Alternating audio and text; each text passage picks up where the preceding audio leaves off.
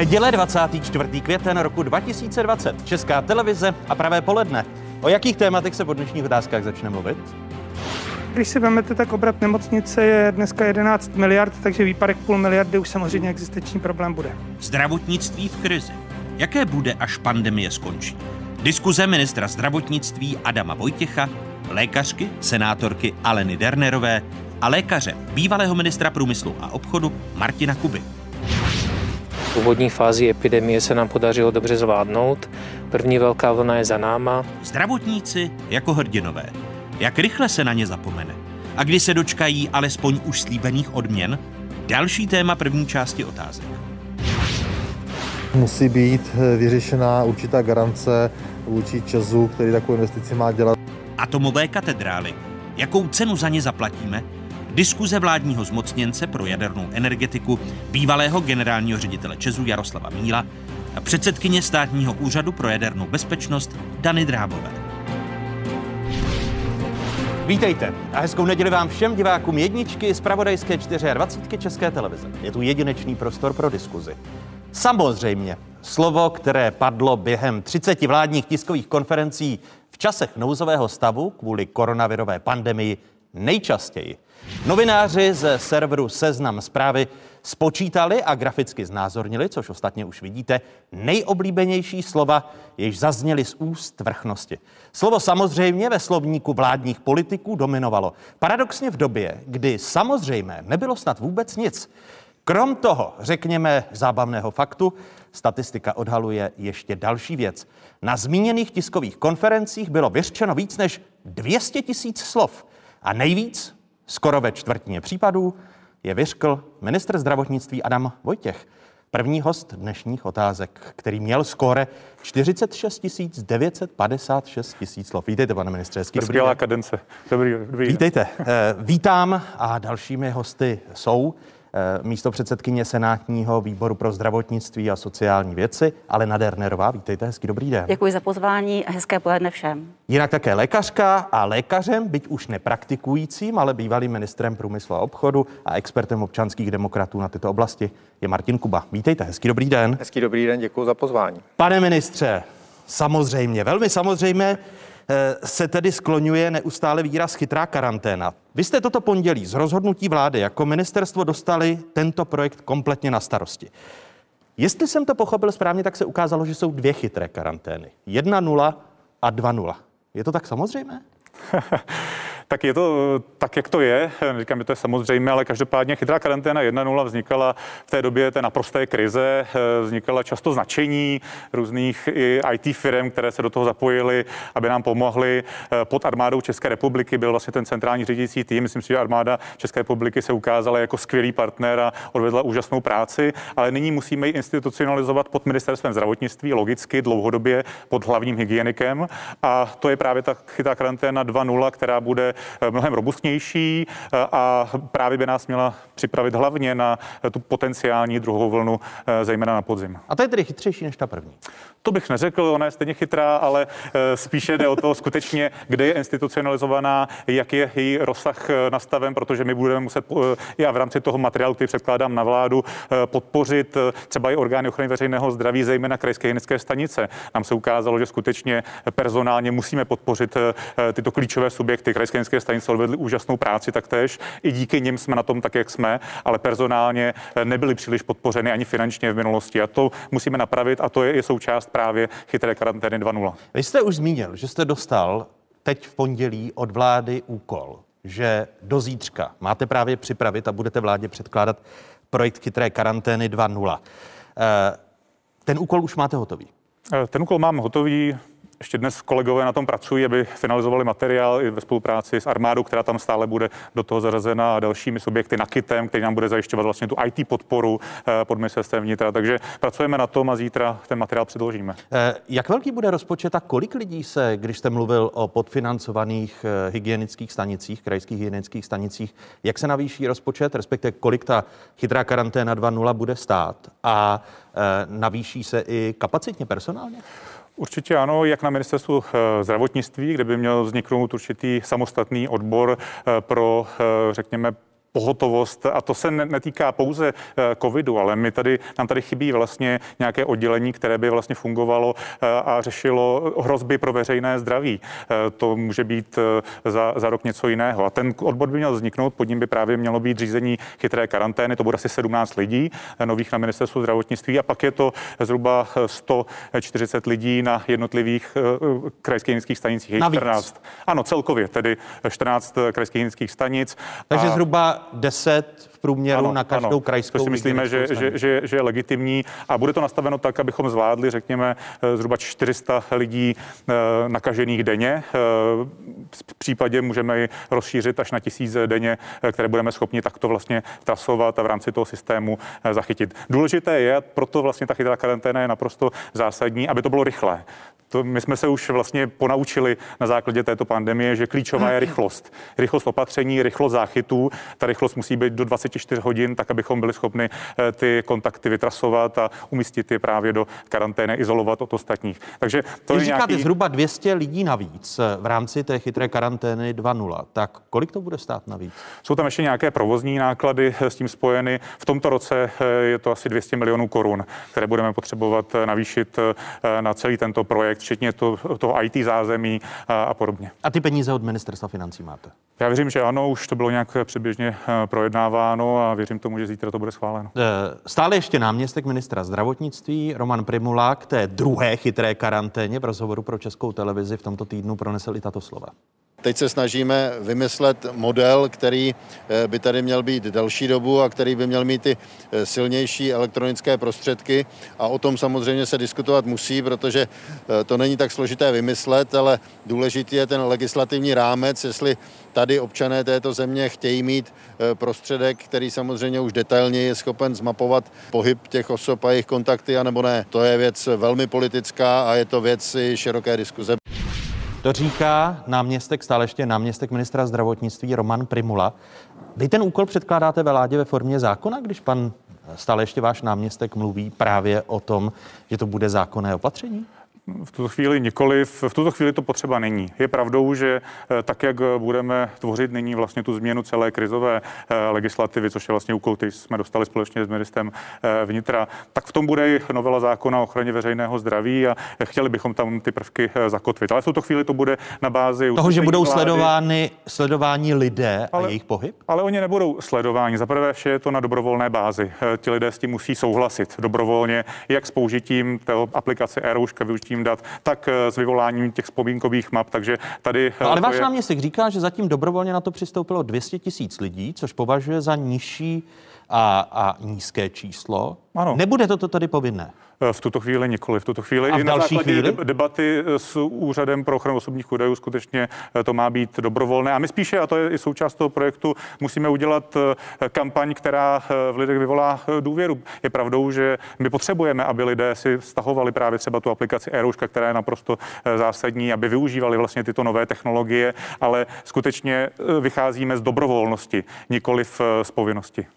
Významná široká politická diskuze na e-roušku a, a dobrovolnost. Tady vám ministr zdravotnictví garantoval, že to zatím v tuto chvíli bude dobrovolné. Věříte, že se v jiné chvíli to může stát povinné? Já věřím, že to bude dobrovolné, protože se nebudu představit, že bychom dostali za příkazem tak a všichni si prostě scháhnete e a všichni vás budeme trasovat. Jo. Já prostě to trasování beru tak trošku jako omezování osobní svobody a myslím si, že ty eh, druhé dva body eh, té chytré karantény, to jsou vlastně odběry a potom dekontaminace, dekontaminace tak to je to podstatné. To si myslím, hmm. že opravdu to má význam a smysl. A když si vezmeme, že vlastně předpokládáme, že ohniska nákazy budou lokální, tak si nemyslím, že zase bychom všichni měli být sledováni. To bychom byli v nějakém thrilleru nebo Matrix máme všude, že jo? Takže já se nedou představit, že bych prostě eh, jako řekla, ano, teď mi trasujte. Jo, už takhle těch údajů mají o nás hodně a teď ještě navíc toto. Takže za sebe říkám, ano, ty dva následné body chytré karantény mají význam a smysl, takže za to pléduji, ano, a tam se vlastně eh, můžeme o tom bavit. A další věc, která, eh, kterou bych to chtěla zmínit, jsou právě ty hygienici a hygienické stanice, protože hygieniků je hrozně málo. My jsme upozorňovali v Senátu už před několika lety, resorty, že prostě tady chybí jakýsi fár plán, co s těmi hygienami. Takže teď, Teď jste jsou, slyšela, každá krajská hygiena dostane 10 lidí navíc. Eh, nevím, kde se seberou, protože vlastně dvě třetiny lidí odešlo v předchozích letech a v podstatě skutečně to jsou teď úředníci, ani ne pomalu lékaři. Oni jsou vlastně placeni jako státní úředník, nikoliv jako lékař. Takže oni se hrabou v kvantech papírů, ale to, co bylo v medicínsky a byla to třetí lékařská fakulta, která vychovávala ty hygieniky, tak, tak prostě to tady není. Takže nevím, kde se bereme ty lidi. To jako to, že Máte řeknu- tedy obavy, že to, co vláda v pondělí schválí, bude delší dobu na papíře? Já si myslím, že to bude těžko realizovatelné, protože nevím, kde se ty lidé seberou. Může to být na papíře. Pane doktore Kubo? Tak eh, já děkuji za tu možnost se k tomu vyjádřit. Eh, Já si myslím, že chytrá karanténa bohužel zase trpí tím, že se před to dá chytrá a všichni se tváříme, že to řeší nějaký problém. To, o čem tady pan ministr mluví, je, a teď si to řekněme, je běžná práce krajských hygienických stanic, které jsou schopny vytrasovat stovku kontaktů úplně bez problémů. Jeho česká krajská hygienická stanice to dělá standardně a podívejte se, jaký máme nízký výskyt. A vy k tomu říkáte, to bude chytré. A teď si řekněme, co je chytré. Když já tam přijdu a poskytnu ta data, tak pouze operátor předá BTSky, ty stanice, na kterých já jsem se mohl pohybovat. Když tam poskytnu svoje údaje z platební karty, tak tam vlastně poskytnu, v kterých nákupních centrech jsem byl nebo obchodech. A to je celá chytrost. Ale tohle to se mnou, ten Na epidemiolog... vás, je to, na vás je to málo chytré? Vy byste ještě přišel s Ne, ne, na, na mě je to zase hra na to, že je to něco chytrého, něco, co dělají kvalitní epidemiologové úplně dnes a denně. A, a garantuju vám, že většina pacientů, když jim řekne ten epidemiolog, že je začne nahrávat, tak s nima zdaleka nehodlá mluvit tak, jak by chtěl. Tak, jak by bylo třeba. Protože, a teď je otázka, kam chceme zpět? Ano, můžeme zpět k typu azijské společnosti, kdy si vlastně dáme všichni čip jako za ucho a budeme o sobě vědět všechno. Já pořád tvrdím, že jsme evropská společnost, která si má vážit svobody, která má bojovat s covidem, ale nemá s ním bojovat jako s nějakým neznámým božstvem, ale má s ním bojovat jako s nemocí, kterou poznává, ví o ní maximum. A já se ptám, v čem je přínos chytré karantény toho trasování oproti kvalitní práci epidemiologických stanic. A když mi to, pane ministře, říkáte, že jste teprve teď zjistili, že vám chybí nějaký odbor v boji s veřejným zdravím, no tak co na tom ministerstvu tři roky děláte, když jste to zjistili teď? Na boj s veřejným nebo o zdra- veřejné zdraví používáte krajské hygienické stanice. Ten národ to především zvládl proto, ne, že jste měli velkou kadenci slov na tiskovkách, ale protože se všichni chovali velmi zodpovědně. Hygienici se chovali velmi kvalitně a já za ty jeho české říkám, že to byla výborná práce. A nejsem si jist, jestli to, že jim poskytneme údaje z někoho mobilního telefonu, tu práci zlepší nebo zhorší, protože vy nám tu říkáte, že... Promiňte, ale to posílíte- posílení přece je zásadní. Vy tady... to ano, po, ano, posílení ano, ale a teď, hygienik- a teď jsem to chtěl doříct, ano. a teď jsem to chtěl doříct. Jestli vytvoříte dispatching, na který posadíte lidi, kteří nemají s tou epidemiologií velké zkušenosti a nejsou schopni vést ty trasovací hovory a nebudou to zkušení epidemiologové, tak se to může tvářit sebechytřeji, ale vlastně to nebude fungovat. Pane ministře, slyšel jste výhrady k počtu lidí, že bude problém obsadit těch 140 nových míst na krajských hygienických stanicích kvalitními epidemiology? Tak eh, samozřejmě to je argument, který je relevantní, ale to je systémová věc dlouhodobá. To asi paní doktorka ví, eh, že zkrátka se tady na tom moc, eh, moc eh, nikdo nezabýval, a protože to zkrátka ani nikdo nepovažoval za příliš nutné. Musíme tam dát peníze a musíme ty lidi eh, zkrátka sehnat a vychovat je. To je jasné. Pokud dneska. eh, Ale vy říkáte, že to, musí, že to musí být rychle. ano, ano, to, je- to je pravdou, ale je Kdy- pravda, kdy že, že kdy část sto- lidí z těch hygienických stanic také, také odešlo v minulosti, takže eh, na tom budeme, na tom budeme pracovat. A... Kdy počítáte s tím, že těch nových 140 míst na krajských hygienách kvůli eh, chytré karanténě dvě bude obsazeno? Budeme se snažit eh, maximálně v rámci následujících měsíců, co bude možné. Eh, Já samozřejmě nemůžu, dělat zázraky a to, to, že se tady zanedbalo v minulosti, a to je není otázka roku nebo dvou, to je dlouhodobá věc, zkrátka nějaký rozvoj těch orgánů ochrany veřejného zdraví, spíše se utlumovali. Já jsem byl ten, který zabránil škrtání na krajských hygienických stanicích, když se škrtalo v celé státní správě, tak jediné krajské hygienické stanice nebyly škrtány o 10%. Eh, Takže skutečně já jsem se snažil maximálně je po- podpořit, ale, ale je vidět, že zkrátka potřebují tu podporu stranu další finanční, aby mohli ty lidi zaplatit a, a to, je, to je součást toho. Ale já bych ještě s dovolením reagoval tady na pana eh, doktora Kubu. Já samozřejmě, a to jsem říkal od začátku, krajské hygienické stanice odvedly úžasnou práci a i díky nim jsme tam, kde jsme. A Česká, eh, protože sám jsem z Českých Budějovic, tak samozřejmě eh, odvedla vynikající práci a jsou ty výsledky vidět. Na druhou stranu ty chytré nástroje, a to není jenom ty vzpomínkové mapy, to je právě ta erouška, která vlastně je schopna zachytit kontakt mezi dvouma lidmi, kteří mají mobilní telefon, mají nainstalovou tu aplikaci a skrze Bluetooth vlastně je schopna eh, ty kontakty takto zachytit. A pokud je to na dobrovolné bázi, tak já v tom nevidím žádný problém, aby se na základě toho pak ti lidé kontaktovali. Setkali jste se s člověkem, který je pozitivní, můžete být také pozitivní a, a udělal, se, udělal se to epidemiologické šetření. To má skutečně pomoci. Ta chytrá karanténa, a to souhlasím, není něco úplně nového. Ta má pomoci zrychlit ty procesy, to epidemiologické šetření a má také pomoci, a to je ještě velká část, na tom pracuje pan docent Hajduch, eh, rychleji testovat ty vzorky, protože tady byl problém, že tady byly různé laboratoře, ty vzorky se převážely, eh, ne, nemělo to úplně systém, eh, nevo, nevozily se tam, kde jsou třeba volné kapacity, to se také mění, takže ono je to skutečně širší než jenom ty vzpomínkové ano, mapy. ale to je něco úplně jiného. Ale je to prostě a vzpomínkovou ano. mapu vám kvalitní epidemiolog a znovu říkám, s krajskou hygienickou stanicí jsem to řešil dnes a denně a opravdu to není problém, že oni nejsou schopni udělat dobrou vzpomínkovou mapu. Já bych opravdu varoval a je to před tím, jestli chcete vést českou společnost do podoby trochu azijské společnosti, která je neustále sledovaná. A nebo jestli to, ale to ale, ale pan ministr od, odmítl, že, že dobrovolná báze zůstane. Už jsme viděli ano, spoustu tak. dobrovolných bází, které se postupem času proměňovaly v něco. Já vám dnes říkám, že když máte rychle udělaný PCR test, znáte jeho rychlo výsledek, tak vám kvalitní epidemiolog vytrasuje mnohem více případů, než si tady u toho stolu umíme představit. A tvrdím, že když ta práce hygieniků je v tomhle dobrá a u nás je dobrá, tak na to nepotřebujeme příliš těchto těch elektronických nástrojů. Já bych se tím neokouzloval. Vím, že všechno, co se řekne chytrý, je super, akorát se na to teď vytvoří další nové oddělení. Návazně na to je asi dobrá varianta Dezinfekce těch prostor, ta spolupráce s armádou, to ano, ale já tvrdím, že to trasování zvládají ty krajské hygienické stanice velmi dobře. Je to o jejich kvalitních zaměstnancích, o fungování. A pokud je to na dobrovolné bázi, tak je to stejně na dobrovolné bázi, jako vede ten člověk dneska hovor s tím epidemiologem. A já vám říkám, že pokud jim oznámí, že začnou nahrávat, tak většina lidí velmi omezí to, co začne říkat, protože možná měli být v práci, někdo měl být s přítelem nebo s přítelkyní.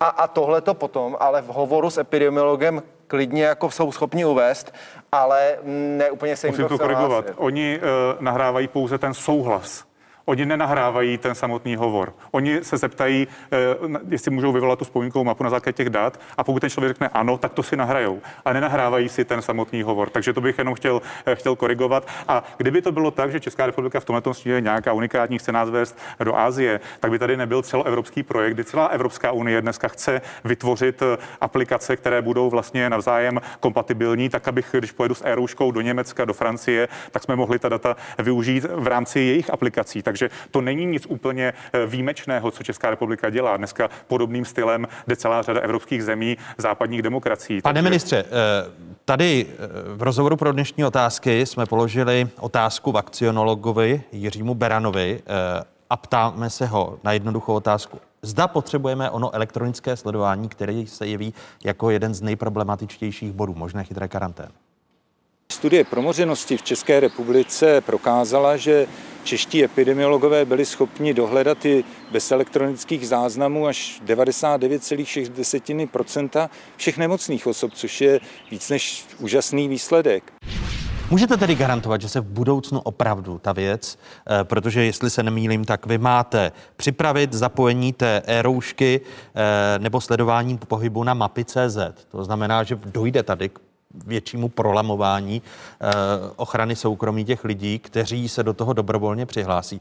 Můžete garantovat, že se z toho do měsíce, do roka, do deseti nestane věc povinná? To mohu samozřejmě garantovat. My toto vše eh, konzultujeme i s Úřadem pro ochranu osobních údajů, který samozřejmě na to velmi pečlivě eh, dohlíží. Ty konzultace probíhaly a určitě naším záměrem není dělat tady nic povinného. Bude to čistě dobrovolné. Právě proto také chceme udělat určitou kampaň, abychom to vysvětlili, protože i to, co tady slyšíme, víme, to zkrátka není úplně korektní a v tomto směru já věřím tomu, že lidé to pochopí, že to je v prospěch nás všech a samozřejmě bude to na dobrovolné bázi, na dobrovolné bázi a to mohu garantovat za mě, pokud já budu minister zdravotnictví. Tady máte já, garanci. Jo, ta garance ano, tak dobře, ale mám prostě, mám výhradu v tom, že pokud čekáme, jak jsem to už říkala, ložiska, jenom některá, v některých částech republiky, tak nevidím důvodu, proč bychom se všichni měli přihlašovat někam prostě k té karanténě a nechám se trasovat prostě automaticky. Jo, protože si myslím, že skutečně ty epidemiologové jsou schopni v těch, když jsou lokální ložiska, dohledat ty kontakty. Nebyl by problém, protože už mezi lidmi zase vzniká panika, protože vlastně oni říkají, aby nás tady právě neočipovali s tím, že bude existovat nějaký si vakcinační pás, který budeme mít jako čip někde prostě podkožně. A to už jako takhle ty lidé si přebírají. Takže skutečně, abychom nebyli někde Taková prostě... infodemie a dezinformace přesně, a pak můžete, přesně tak, a můžete potom vycestovat, když tenhle ten čip budete mít, to už s tím jsem se několikrát potkala. Ty lidi se jako, na to ptají. Jako lékařka, že se vás že na se na to ptají. Tak, jo, já říkám, jo, to je, ale jako takhle se to už lidi přebírají. Jo. To je prostě možná i ta komunikace taková, teď prostě navíc ta panika mezi lidmi je obrovská. Takže když teda budeme šířit panikou, tak potom ty lidé se nechají načipovat uměle už jako sami do sebe. Jo, to je prostě, my bychom měli říkat, že ten COVID nesedí někde na větvi, nesedí někde na stromě a neskočí na toho člověka, protože oni jsou vyděšení z toho, že třeba budou muset, muset přestat nosit roušky. To se mi taky ptají někteří, co budeme dělat, když nebudeme od pondělka nosit tu roušku. Já říkám, bože, ten COVID nesedí nikde, prostě, že by na vás skočil, ten prostě chytnete jiným způsobem. Tak si myslím, že tohle je nutné tě,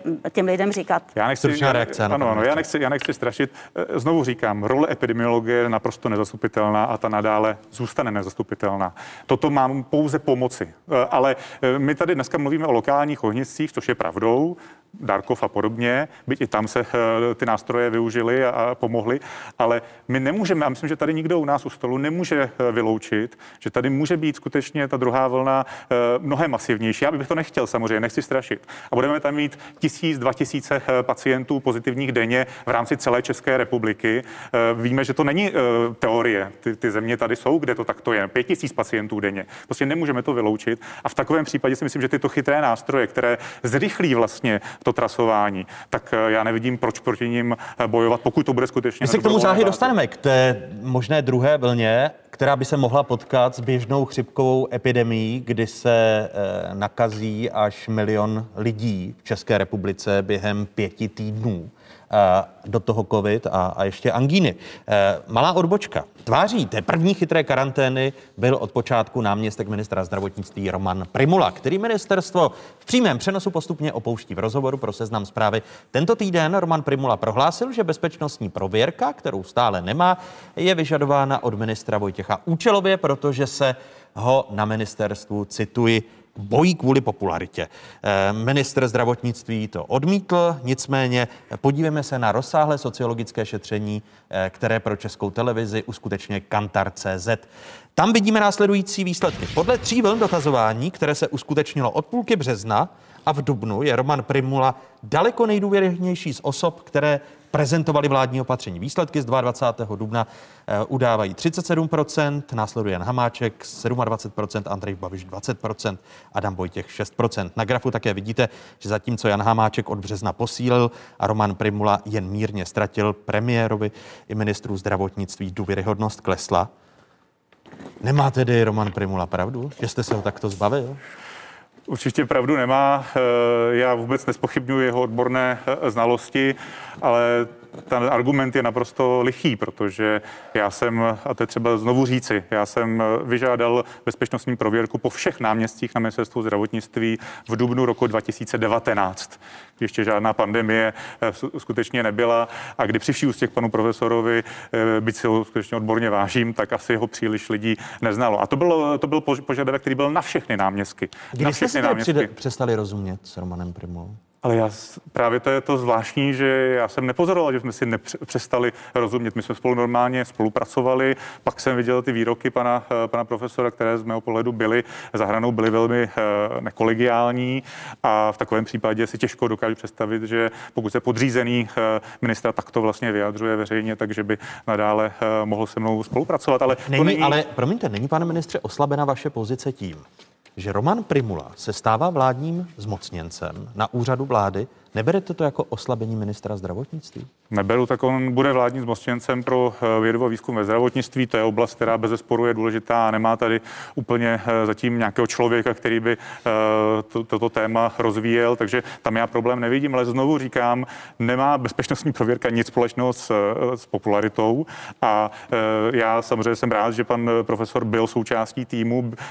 Ten tým nebyl jenom pan profesor, byl to celá, celý tým na ministerstvu zdravotnictví, který odvedl skvělou práci. Myslím, že ty výsledky o tom svědčí. Ale ano, on byl, on byl člověkem, který skutečně prezentoval eh, ty věci, a, a, ale já s tím nemám problém. Ale problém mám s tím, pokud pak eh, dává takovéto výroky, které z mého pohledu zkrátka jsou těžko akceptovatelné pro nějakou další spolupráci. Máte tak silnou se... náhradu za Romana Primulu na ministerstvu, když budete navíc v rámci chytré karantény 2.0 ustanovovat nový odbor? Eh, já, já věřím tomu, že ano, protože eh, pokud se bavíme o, to, o té pozici náměstka pro zdravotní péči, ten eh, neřeší primárně COVID, ten řeší obecně zdravotní politiku, vzdělávání lékařů a tak dále. Takže já věřím tomu, že ano a určitě jsem připraven nadále s panem profesorem Primulou spolupracovat. Myslím, že ty naše pracovní vztahy jsou zcela korektní, jsme si to řekli, když teďka odchází, takže já v tom nevidím žádný problém. náměstkem?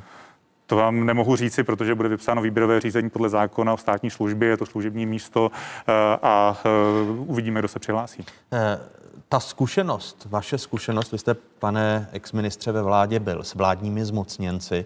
Je dobře, že zůstává Roman Primula ve státní správě jako vládní zmocněnec pro zdravotnictví, respektive zdravotnický výzkum a věci s tím související na úřadu vlády? Já myslím, že to především ukazuje, že to, s čím vstupoval pan premiér a hnutí ano vlastně do řízení státu, budeme to řídit efektivně jako firmu a, a řadě voličů to jako bylo mm, sympatické, protože každý chce, aby ten stát byl řízený efektivně, tak mimochodem přesně tenhle ten krok ukazuje, že to tak nefunguje a neplatí. Teď se jakoby zeptám, vy nemáte na ministerstvu nikoho, kdo řídí vědu a výzkum ve zdravotnictví, tak já se vás ptám, co tam tři roky děláte, protože kdyby se tady choval pan premiér jako ve vlastní firmě, tak si zavolá pana Vojtěcha a řekne, pane Vojtěch, kdo tady řídí vědu a výzkum, když to neděláte vy, tak to já na to potřebuji mít tady dalšího u sebe na vládě. To najednou odkrývá, že buď teda se na tom na ministerstvu téhleté oblasti vůbec nevěnujete, zjistili jste to teď po třech letech, tak na to uděláte jakoby náměstka. Samozřejmě je to politická hra, která souvisí s tím, že mm, je třeba eh, udržet pana Primulu a já rozumím tomu, proč, proč eh, samozřejmě ta jeho popularita je největší. On se taky vyjadřoval k těm věcem, kterým nejvíc rozumí, eh, což nutno říct řadě politiků v té v koronavirové krizi chybělo a bylo to na těch tiskovkách někdy tady vidět. Takže je to takový politický kočkopes, ale kdyby to fungovalo jako firma, tak přeci nemůžete najednou zjistit, že celý ministerstvo zdravotnictví, který má stovky úředníků, tak ne, no, no ty on tu vlastně nikdo Chápu správně vaše odpověď, takže ta pozice vládního zmocněnce pro zdravotnictví je zbytečná. No, pokud teda se to dělá na ministerstvu, tak eh, je zbytečná. Pokud se to na ministerstvu nedělá, tak se ptám, proč se to tam nedělá a je to teda zvláštní jako model. Teda. Paní místo předsedkyně? Eh, já za sebe říkám, že vždycky, když byl nějaký vládní zmocněnec, na cokoliv, za cokoliv, tak to k ničemu moc nevedlo. Upřímně si myslím, že to je uměle vytvořená funkce po, pro pana profesora. Nikdo mu nebere to, že je schopný epidemiolog a vakcinolog, ale myslím si, že eh, vlastně požadavek pana ministra na to, aby měl bezpečnostní proběrku, byl naprosto legitimní, protože pokud pracuji tak vysoko ve státní správě a jsem úředníkem, tak musím tu bezpečnostní prověrku mít. Sice známe případy, kde ji nemají tu prověrku, ale to by se dít Když tady stojíte za, za panem ministrem, tak neoslabuje pan premiér pozici pana ministra ministra, jestliže se zřídí vládní zmocněnec pro zdravotnictví, protože e, i když může mít kdokoliv vůči ministru Vojtěchovi jakoukoliv námitku, tak je přece začárou, aby si náměstek kladl podmínku, buď já nebo ministr. Já naprosto souhlasím, myslím si, že oslabuje, protože mám pocit, že to bude takové dvouhlavé vedení ministerstva, a myslím si, že pan ministr by měl být pan ministr a vládní zmocněnec by měl být někde úředník. Prostě, když nebyl doteď, tak ho nemusíme mít ani teď, si myslím. Je to klasická jenom politická hra. Zkuste si představit, pane redaktore, že by ředitel Česká televize zřídila zmocněnce pro otázky Václava Moravce a ten by s váma... Možná přijde, to, no, a, to, a je... to je ono, a to je ano. ono, a ten by s váma před každýma otázkama vlastně skonzultoval, na co se máte ptát a vy byste tady říkal divákům, a tohle jsou témata, o kterých se bude mluvit, a on by říkal, no to úplně nejsou ty témata, on si to myslí trochu jinak. A Jinými slovy, že budu Vojtěch České televize. A tohle se teď bude dít eh, panu ministrovi. Já si teda myslím, že skutečně pan profesor Primoro má tu erudici, to bez sporu. Skoro si myslím, že by bylo korektnější, aby tedy pokud najednou se zjistilo, že nikdo nedělá vědu a výzkum a on je ten erudovaný, tak aby pan premiér vyměnil pana ministra a teď vůbec nic proti vám, to je hra pana premiéra, ale tohle mi přijde zvláštní eh, takový mezikrok, který prostě nepovažuji za dobrý a neumím si představit, že bych se chodil ještě jako ministr vlastně vždycky poradit s vládním zmocněncem, co vlastně můžeme nebo nemůžeme. Eh, trošku by mě to kroutilo a myslím si, že vás bude muset taky, pane ministře. Tak ono, první Bude vás věc, to eh, já jsem minister zdravotnictví. Zdravotnictví řeší primárně oblast eh, vstupu léků, úhrady služeb, zdravotních služeb, eh, vzdělávání lékařů pandemie, to, že tady máme nějakou dočasnou krizi, tak skutečně eh, my jsme to řešili samozřejmě jako klíčové ministerstvo, ale eh, to doufám, že za nějaký čas opadne. A stejně tak věda, ano, u nás samozřejmě máme eh, Odbor vědu, vědy. Máme no, Oddělení. vědy a vzdělávání, vzdělávání Ano. lékařů, máme pod ministerstvem agenturu pro zdravotnický výzkum, ale to je spíše udělování grantu. Máme grantů, vicepremiéra pro eh, vědu a výzkum, ne? Ano, ale pan profesor bude také součástí Rady vlády pro vědu a výzkum, takže se tomu bude věnovat. Máme tady zmocněnce pro IT a IT také dělá eh, ministerstvo vnitra. Jinými a, slovy, funguje to. Ne, nebudou podle vás střenice eh, mezi ministerstvem zdravotnictví, ministrem a vládním zmocněncem. Já doufám, jste a- slyšel, že já doufám a věřím, věřím že, že ne. Tak to jsme se i bavili s panem profesorem Primolou, že ty vztahy pracovní budou nadále korektní, že on pomůže s některými věcmi, až odejde. Takže já doufám, že ano, já nemám problém. eh, A ta chytrá karanténa 2.0, do ní bude Roman Primula mluvit nebo ne? To si myslím, že už nikoliv, protože uh, chytrá karanténa 2.0 bude primárně pod hlavním hygienikem, tak to má být. Hlavní hygienik je tady odpovědný za řízení uh, krajských hygienických stanic a ce- celé této věci, takže to vlastně je součást toho materiálu, kde hlavní hygienik bude mít pod sebou eh, celý tento projekt. Ale teď, teď je vypsáno výběrové řízení na post eh, hlavního hygienika, že jo? Teď je tam paní doktorka Rážová a ano, bude to to probíhat. uvidí, ano. Jak, jak dlouho to bude asi, než To výběrové řízení je otázka eh, několika týdnů, eh, než, než, než se vyhodnotí, ale tak to bylo logické, že jsme museli udělat. No, jo, to jo. Eh, Velká studie promořenosti, respektive imunizace, používejme pojem, kterého se veřejnost, i když je to odborný pojem, asi děsí nebo bojí. Velká studie kolektivní imunizace prokázala, že takzvaně promoření nejsme. Studií ale vzniklo víc, tady je přehled. Vládní studie kolektivní imunity zahrnovala testování bezmála 27 tisíc lidí v Praze, Brně, v Olomouci a v Litoměřicích a také v Litovli, Uničově a Července. Protilátky obsahovalo 107 odebraných vzorků. V rámci české populace by tak šlo řádově o promile lidí, kteří byli virem infikováni. Další testování, zadávané jeho českým krajem, zahrnovalo dvě tisícovky lidí. Z poloviny šlo o dobrovolníky a z poloviny o pracovníky z nejexponovanějších profesí. Předběžné výsledky této studie hovoří o podílu pozitivně testovaných v řádu jednotek procent. Iniciativa soukromé stomatologické kliniky z Hradce Králové vedla k otestování 442 náhodně vybraných jedinců. Protilátky byly zjištěny u téměř 15% z nich. Vakcionok Jiří Beran, který je seznámen se všemi třemi studiemi, o nich jsme mluvili v rozhovoru pro dnešní otázky, připomíná, že studie stomatologů se opírala o vzorky nabrané především v hlavním městě v Praze. A závěry komentuje těmito slovy. Podle mého názoru je ta promořenost běžné populace i přes ty efektivní protiepidemické opatření od 4 do 10 a to podle nějakého regionálního, sporadického či epidemického výskytu onemocnění. Samozřejmě nejnižší je v tom jihočeském kraji a nejvyšší je v Praze a podle toho se bude odvíjet i ta promořenost v obou dvou oblastech. Říká v rozhovoru pro dnešní otázky profesor Beran. Studie se liší nejen ve výsledcích, ty tři zmiňované studie, ale v parametrech sledování. Zatímco vládní studie se zaměřila na ty, které se eh, v těle vytvoří pozdější fázi než infekce, nevládní studie odhalovala ty, eh, které se vytvoří už tehdy, když virus napadá buňky na sliznici. Ale tělo ho ještě dokáže odrazit. Takže další rebus, pane ministře. Jak jsme na tom s tou kolektivní imunitou?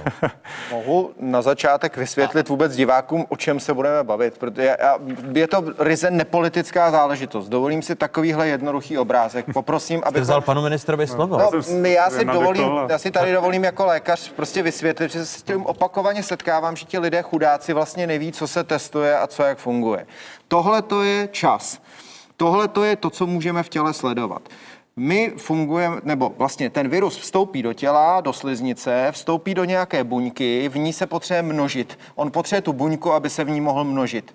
Tam začne pracovat, ta buňka sama sebe označí, jakože je nemocná a spouští se takzvaná buněčná imunita. To znamená, buňky, které tohle chrání, se snaží tu buňku zlikvidovat. Pokud se jí to nepodaří, tak se vyplaví, ten virus se namnoží, vyplaví se do těla a začnou se vyplavovat protilátky. A teď tohle to jsou fáze, které my můžeme u toho onemocnění sledovat a protože COVID není zlomená noha, to vidíme, že ji máte, COVID můžete mít a vlastně vám nic není, jenom ztratíte čich, nebo vás bolí hlava, a nebo taky ležíte na mimotělním oběhu, tak se dneska všichni ve světě snaží zjistit, kdo to má a za jakých podmínek. A my můžeme u těch lidí sledovat přítomnost toho viru, to je ta špachtlička, o které jste mluvil, pane redaktore, že se s ní zašťourá v tom nose a zjistí se, jestli tam je přítomný ten vir. Ano, je to, a to velmi říká, nepříjemné. Ano, a to říká, jestli ten pacient je infekční a vylučuje to.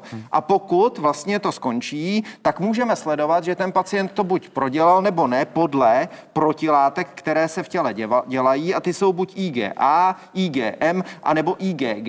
Tvoří se v různém čase, v různé velikosti podle toho, jak silně tu chorobu proděláte. A to je strašně důležité, než si začneme povídat vůbec o nějakých studiích, co kdo sleduje a co a jakým testem. Tyhle ty protilátky jsme sledovali v těch studiích, jak ta celostátní, tak ta naše. Jeho česká? Ano, ano. my jsme nesledovali jenom protilátky IgA, my jsme sledovali protilátky IgG, to je velmi nutné, protože já pak vysvětlím na těch parametrech testu, jaký je rozdíl a musíme chápat, jak se chová rychlotest a jak se chová ELISA test, Protože mimochodem ten na té IgG, který jsme používali my, je téměř nejlepší v Evropě, schválený ve Spojených státech a má opravdu velmi kvalitní parametry a já za chvíli ukážu, proč si myslím, že ta republiková studie je mírně podstřelená. Ale ti lidé musí chápat, co sledujeme, protože v určitém čase vy můžete mít pozitivní protilátky IgA, kdyby tady byla nějaká cut lajna, tak uvidíte Ačka, pardon, ale ještě neuvidíte, neuvidíte ty Gčka a oni vám teprve doběhnou. To všechno a na tom se, na tom se tady, pane ministře, ne, schod, shodujete, teď jsme si vysvětlili tu metodologii. Určitě ano, to jsou ty krátkodobé a pak ty paměťové eh, vlastně eh, protilátky, to je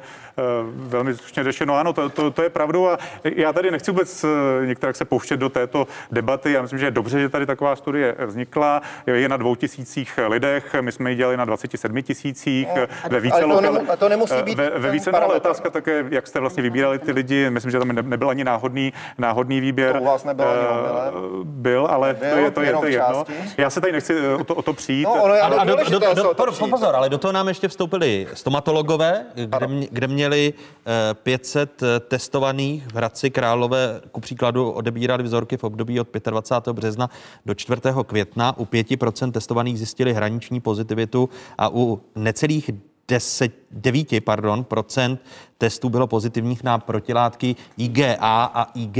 G, ano. E, Tady je problém totiž, že vlastně, a teď to, to není jako výčitka, zkrátka média eh, chtějí vždycky vidět ty výsledky, aniž by se to eh, nějakým způsobem analyzovalo eh, hloubkově, že vlastně my jsme neviděli ještě tu studii, ona nebyla oficiálně publikovaná, takže ještě se nevedla ta vědecká debata, ale když se podíváme na ten test, co kolegové v Jižních Čechách provedli, tak on právě uvádí spolehlivost u těch zdravých osob od 88 do 92% u těch, u těch IgA látek. A teď je samozřejmě otázka, jestli pokud říkáte, že, že tam je pozitivita 5 až 10% jestli to není falešná pozitivita. Protože když máte eh, no u testu uváděno 88 až 92 spolehlivost, eh, takže zkrátka je tam nějaká desetiprocentní šance, že, že jsem, to je falešná teď pozitivita. Se omlouvám a já jsem nucen pokračovat, protože pan ministr bohužel dokazuje, že argumentuje úplně stejně. Jsme oba z jeho českého kraje, kdybyste mi zavolal, tak já bych vám řekl, že to nejsou jenom IgA protilátky, že máme IgG. A teď vám ukážu,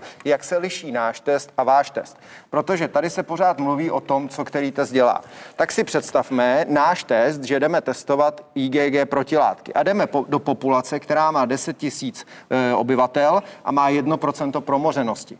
100 lidí tedy prodělalo 100% COVID a ten test má senzitivitu 94%, takže on správně pozná z těch nemocných, že 94 to mělo a u 6 se může tvářit, že to nemělo, byť, se, byť to, by to měli. Tak. Ano.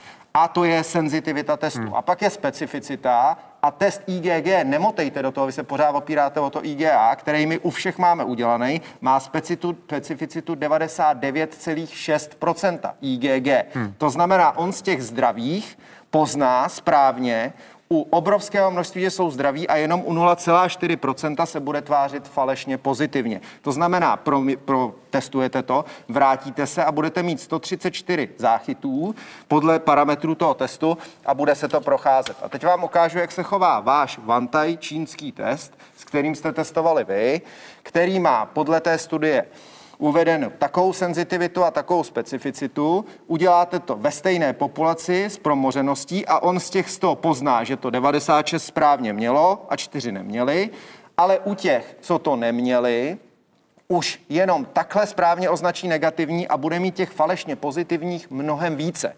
Ten IgG, ten je mnohem přesnější. Ano, máte pravdu, pokud bychom měřili IgA, tak tady nám těch falešně pozitivních může vycházet víc, ale my... A to je právě to, co, ne, co nevíme, protože ta studie ještě nebyla publikována. Se na to máte zeptat. A bohužel, a to mě na té mediální prezentaci překvapilo, že jediná i dnes se je ochotná zeptat, jaký test využíváme. Jinak jsem zaznamenal, že nechají k tomu vyjadřovat statistiky, aniž by jim opravdu řekli, jaký test se využívá, ale jenom chci Promiňte, ukázat. a, a kdy, když tedy, když tedy eh, část těch informací té jeho české studie unikla, aniž bychom věděli, ano. jak je to váženo, jaká je kvalita testu ano. a podobně.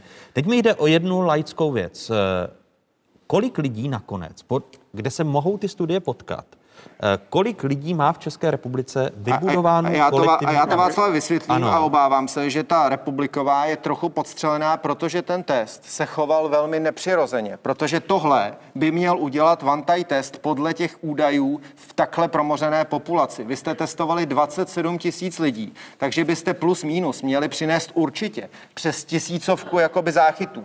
Ten váš test vykazoval poměrně jako nestandardní chování na to, co vlastně vykazuje vykazuje ten, eh, ten výrobce a může to být dáno spoustou věcí. Vy jste si je předtím otestovali, ale v nemocnici, na nemocných pacientech v nemocnici a na sérech eh, krevních dárců. Eh, to, to můžou být úplně jiné parametry. Tohle to se dělalo ve stanu, z kapilární krve a ne z žilní. Ta technika je tam jako strašně Ale my jsme žilní venozní krev také dělali na Olomoucku, ta se ještě bude analyzovat a, a to nás v rámci a tam, věřím, že, a tam právě Takže... si myslím, že zjistíte, ano. že ta čísla jsou trochu větší. Ale už teď vlastně na tom Litovelsku, což ano. víme, že byl ten nejvíce exponovaný prostor, je, je, vychází no, to vyšší, někde kolem 3 až 5 eh, Takže, na, na eh, jakém čísle, pane ministře, tedy uh, si myslíte, že se ty studie potkají? A jaká je kolektivní imunita České republiky po té první vlně? Uh, to je otázka, na jakém čísle se potkají, ale eh, my a celopopulačně, pokud se bavíme o celopopulační ehm, té takzvané promořenosti nebo imunizaci, tak eh, se bavíme někde od 0 až 1,3%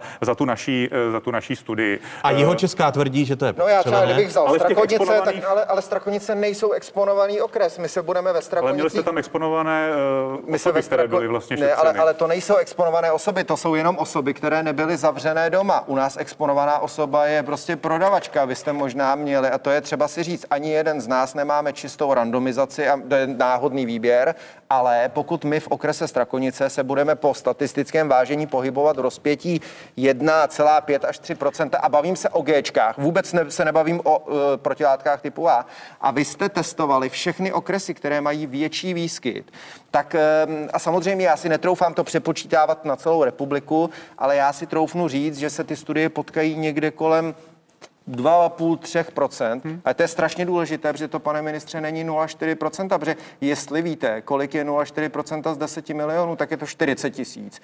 A 3% jsou 300 tisíc. A na to se potom počítá smrtnost, zátěž zdravotního systému, to všechno. To je právě ta otázka, protože pokud by to bylo tak, jak říká pan, pan doktor, a ono se původně hovořilo o nějaký 5 až 10 procentech. My to bylo samozřejmě mediální. Nikdy nemluvili. Vím, vím, jasně, to já vám nevyčítám, to jsou to Takže ta, ta, vaše vychází na třech, tak, na třech tak to, tak to znamená, ne, ne, říkejme, že se budeme pohybovat v rozpětí, je to Václav, potom musíte jako započítat statistiky všechny, tak Strakonice, kdybych vzal, budeme v rozpětí 1,5 až 3% Takže pokud by to, jestli můžu jenom dokončit dá, myšlenku. Dáma mlčí? Já, já dám ještě paní doktorce uh, slovo za, za chviličku, omlouvám se.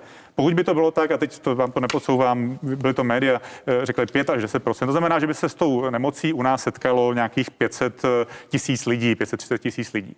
Z toho víme, že zemřelo zhruba 300 My se apropo můžeme co, co, znamená, co, co podívat, znamená kolik půl promile. Pokud Ano. by to takto bylo, No. tak bychom asi měli zavolat eh, všude po světě eh, všem, všem výrobcům vakcíny, ať eh, ko- končí s výrobou vakcíny, protože pokud je úmrtnost půl promile, tak to je To není zkrátka... úmrtnost, to je smrtnost. Smrtnost, ano. to není úmrtnost, to jsou úplně jiné smrtnost, pojmy. Smrtnost, Vymotat, ano, smrtnost, tak, správně. já vím, že samozřejmě ne akorát všichni lidé, no, akorát, tomu- tomu tak to rozumí, říkejte, vy smrtnost. jste minister zdravotnictví, Ano. vy byste ty pojmy měl znát. Ano, to je smrtnost. smrtnost. A, jak, a z čeho 30, ji 30. počítáte vy, pane ministře, teď se zeptám. Z čeho počítáte pro, smrt, pro Českou republiku smrtnost teď?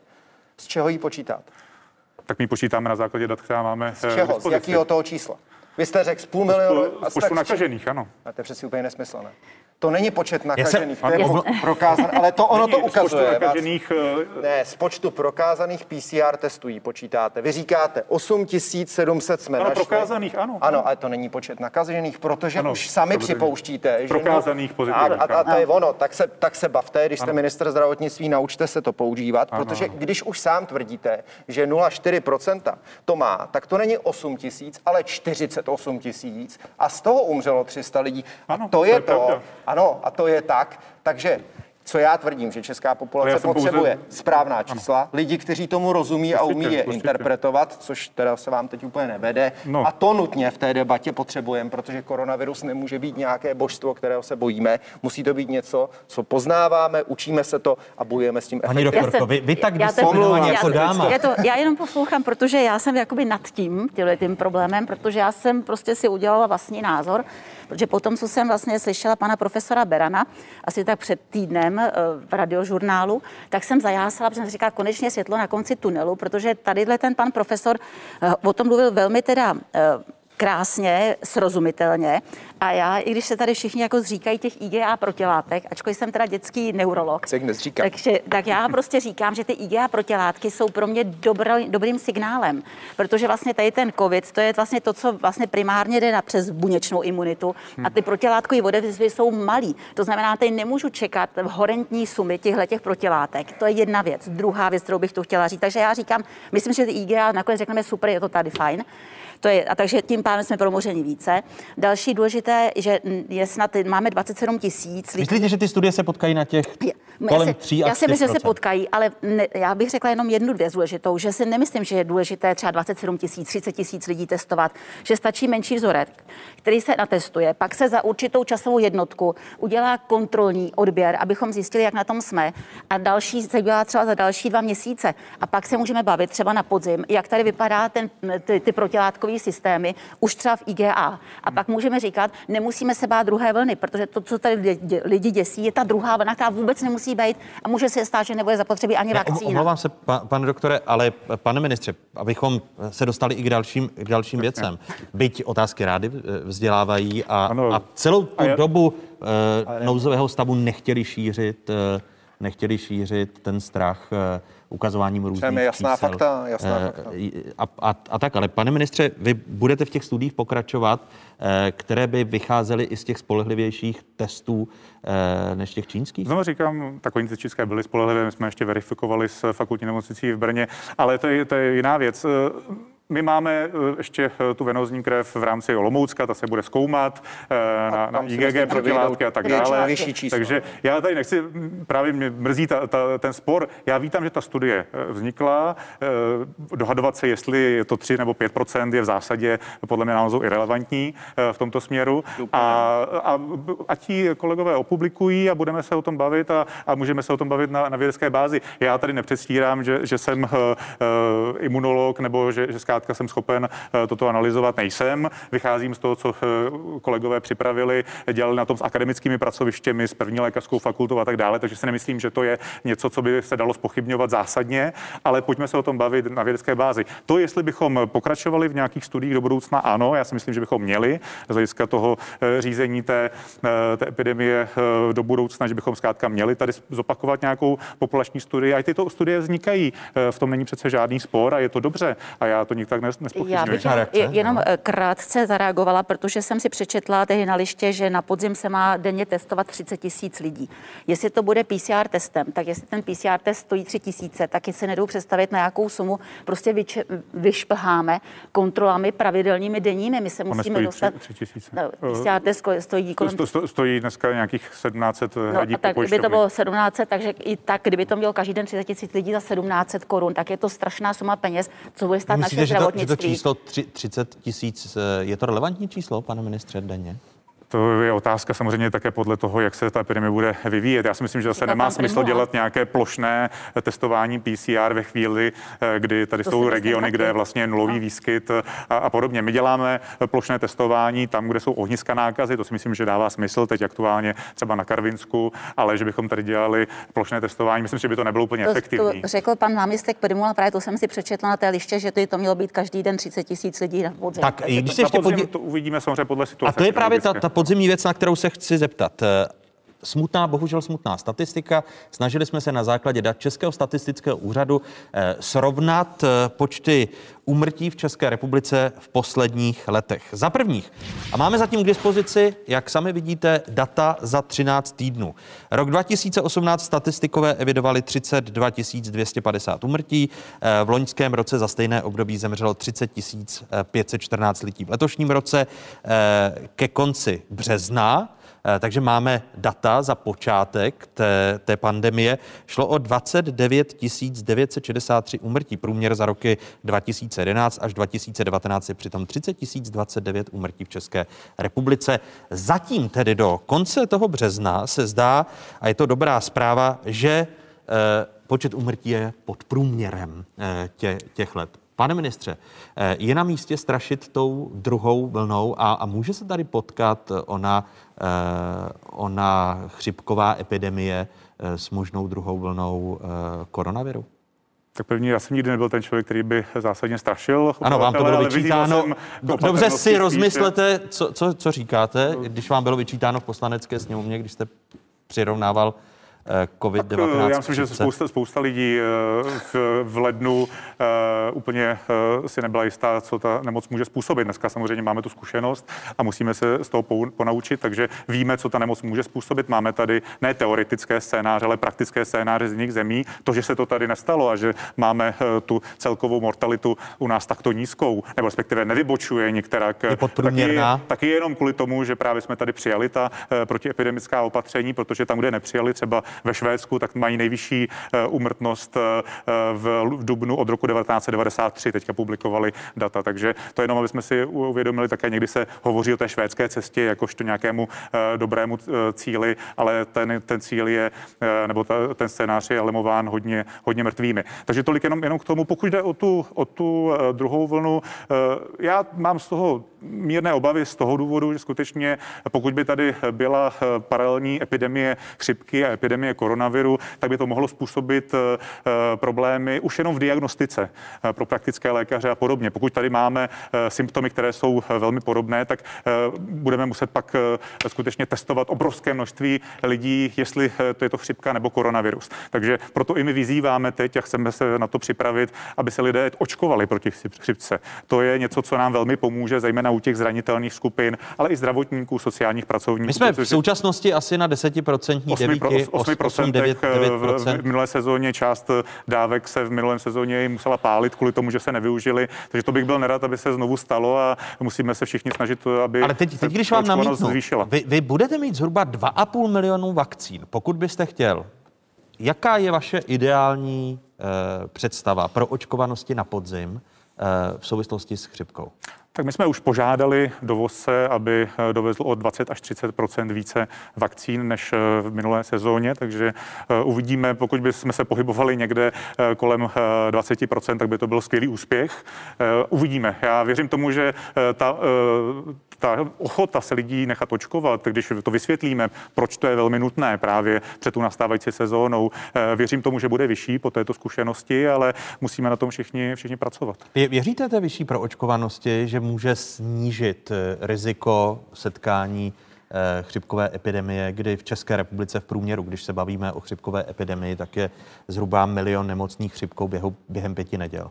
No, já bych primárně teda si, když se bavíme o těch vakcínách, řekla, že samozřejmě budeme teda poptávat. Otázka je, jestli seženeme tu vakcínu, o tom jsme se bavili.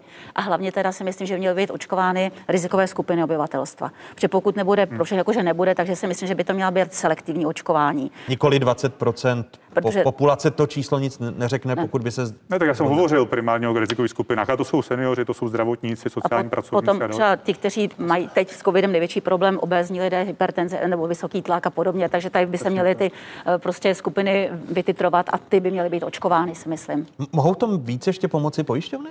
Eh, pojišťovny... Jste ve, správ, ve správní nejsem, radě? Nejsem ve správní radě. Ne, ne, ne.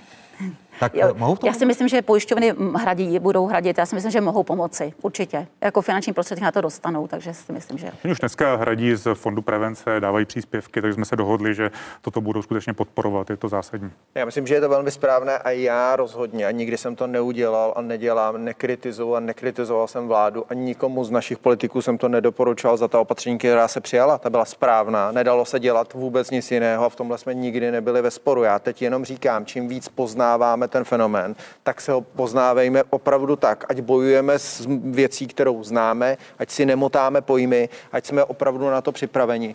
A, a ne, nelze, pane ministře, říct, že je trochu jedno, jestli tím prošlo 40 tisíc nebo 300 tisíc, protože pokud tím pošlo 300 tisíc a nikdo z nich nebyl ani v nemocnici, ani na mimotělním oběhu, tak to prostě něco o tom říká. A zvlášť pro plánování zátěže zdravotního systému je to klíčové, protože vemte si, my jsme se připravili.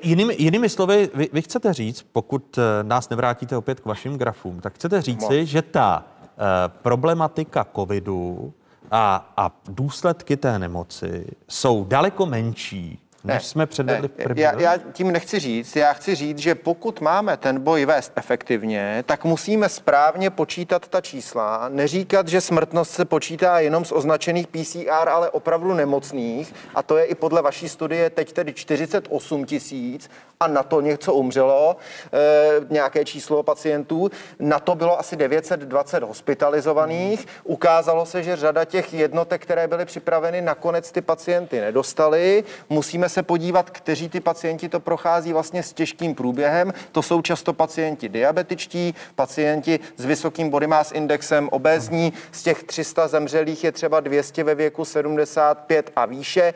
To znamená, je třeba tohleto všechno správně validovat tak, aby jsme v té druhé vlně zase jakoby úplně nezabrzdili tu ekonomiku, protože ono pak možná zjistíte, že řada lidí třeba zemře na to, že nedostala péči, protože, a to je ten souboj, který musíme s tím koronavirem vést, ale na základě faktických správných dat. Já ono, nejsem ono, ten, kdo to bagatelizuje, ano. já jenom prosím, ať ty čísla správně interpretujeme, hledáme a to, že jsou ty studie, já tu vaši rád si o ní budu povídat, myslím si, že je trochu níž, ale je dobře, že je dělaná, stojí za ní vzdělaní lidé, to tak je, mně přijde hloupost schazovat jednu určitě, proti druhé. Určitě. Já si myslím, že průměr bude někde 2 až 3 a, a, a tvrdím, že je to strašně důležité a že je to rozdíl, pokud by to bylo 0,4 a pokud jsou to 3. No ono, ono to souvisí i s rozvolňováním těch opatření. E, zítra odložíme tyto roušky zatím venku, e, v nemocnicích a v uzavřených prostorech ještě ne.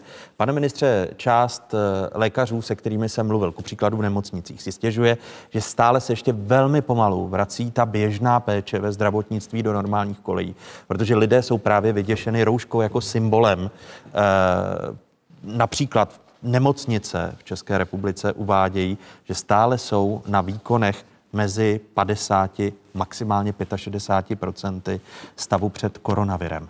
Eh, cítíte hodně velké tlaky na to, aby ku příkladu právě i v těch eh, uzavřených prostorách jsme odložili roušky? Tak samozřejmě vnímám tu debatu celospolečenskou. Pro řadu lidí už roušky jsou do jisté míry eh, zátěží. Hodně se to změnilo. Samozřejmě na začátku se každý fotil s rouškou jako eh, eh, hrdý člověk, který má roušku. Teď to spíš obtěžuje, ale já si myslím, že musíme být racionální. My teď skutečně rozvolňujeme roušky ve vnějším prostoru, tam si myslím, že to je legitimní, ale pokud jde o ty vnitřní prostory, třeba MHD a podobně, obchody, tak tam si myslím, že to je zcela na místě a není to Česká republika republika, která v tomto byla sama, Španělsko, Německo, Rakousko má podobné opatření. Takže já myslím, že pojďme po jednotlivých krocích. Kdy, kdy myslíte, že přijde to rozvolnění roušek? Teď neříkám v MHD, ale, ale v těch prostorách, kde by to ku příkladu v práci a podobně dávalo, dávalo smysl. Tak v práci už jsme to do velké míry udělali. Víte, že jsme rozvolnili v kancelářích, pokud je tam člověk eh, dva metry od dalšího. Takže postupně tak toto odbouráváme, ale jinak já jsem hovořil o tom, že si myslím, že se bavíme někdy eh, na konci června, až budeme schopni vyhodnotit ještě teď tu poslední vlnu rozvolnění, eh, která přijde zítra a samozřejmě s tím může zamíchat i otázka cestování a podobně, která bude rozvolněna. Takže myslím si, že ten červen bychom si ještě měli dát na nějaké vyhodnocení a poté poté si myslím, že můžeme přistoupit i k odbourání roušek. Ale jak o tom hovořil docent Maďar, eh, může se stát, že pokud tady budeme mít nějaká ohniska, typicky eh, Karvina a podobně, tak tam by třeba ta opatření zůstala přísnější, ale ono to může být na konci června eh, jiný, jiná lokalita. Přepněte si na spravodajskou 24, protože tu debatu dokončíme. Našimi hosty zůstávají minister zdravotnictví Adam Vojtěch, místo předsedkyně Senátního zdravotnického výboru Alena Dernerová a původním povoláním lékař, odborník na průmysl průmysl a obchod občanských demokratů Martin Kuba. Přepněte si, pokračujeme po stručných zprávách na 24. a co vás čeká. Řeč také krom zdravotnictví a dokončení této diskuze bude ku příkladu i o cenách elektřiny. A to v souvislosti eh, s výstavbou eh, nového bloku jaderné elektrárny Dukoviny a možným rozšířením Temelína. Přepněte si na 24, kde otázky pokračují a z diváky jedničky se loučíme. Kdo má moc? Koho přitahuje? A kdo po ní touží? Jaké jsou podoby moci? A jak snadné je moc zneužít? Sledujte Fokus Václava Moravce. Tentokrát na téma moc. Pozvání přijali Martin Hilský, František Koukolík, Petra Procházková, Josef Šemlička, Kateřina Šimáčková, Václav Němec, Adéla Juričová, Prokop Tomek a Stanislav Devát. Přímý přenos ze státního hradu Karlštejn v úterý 26. května po 20. hodině na ČT24.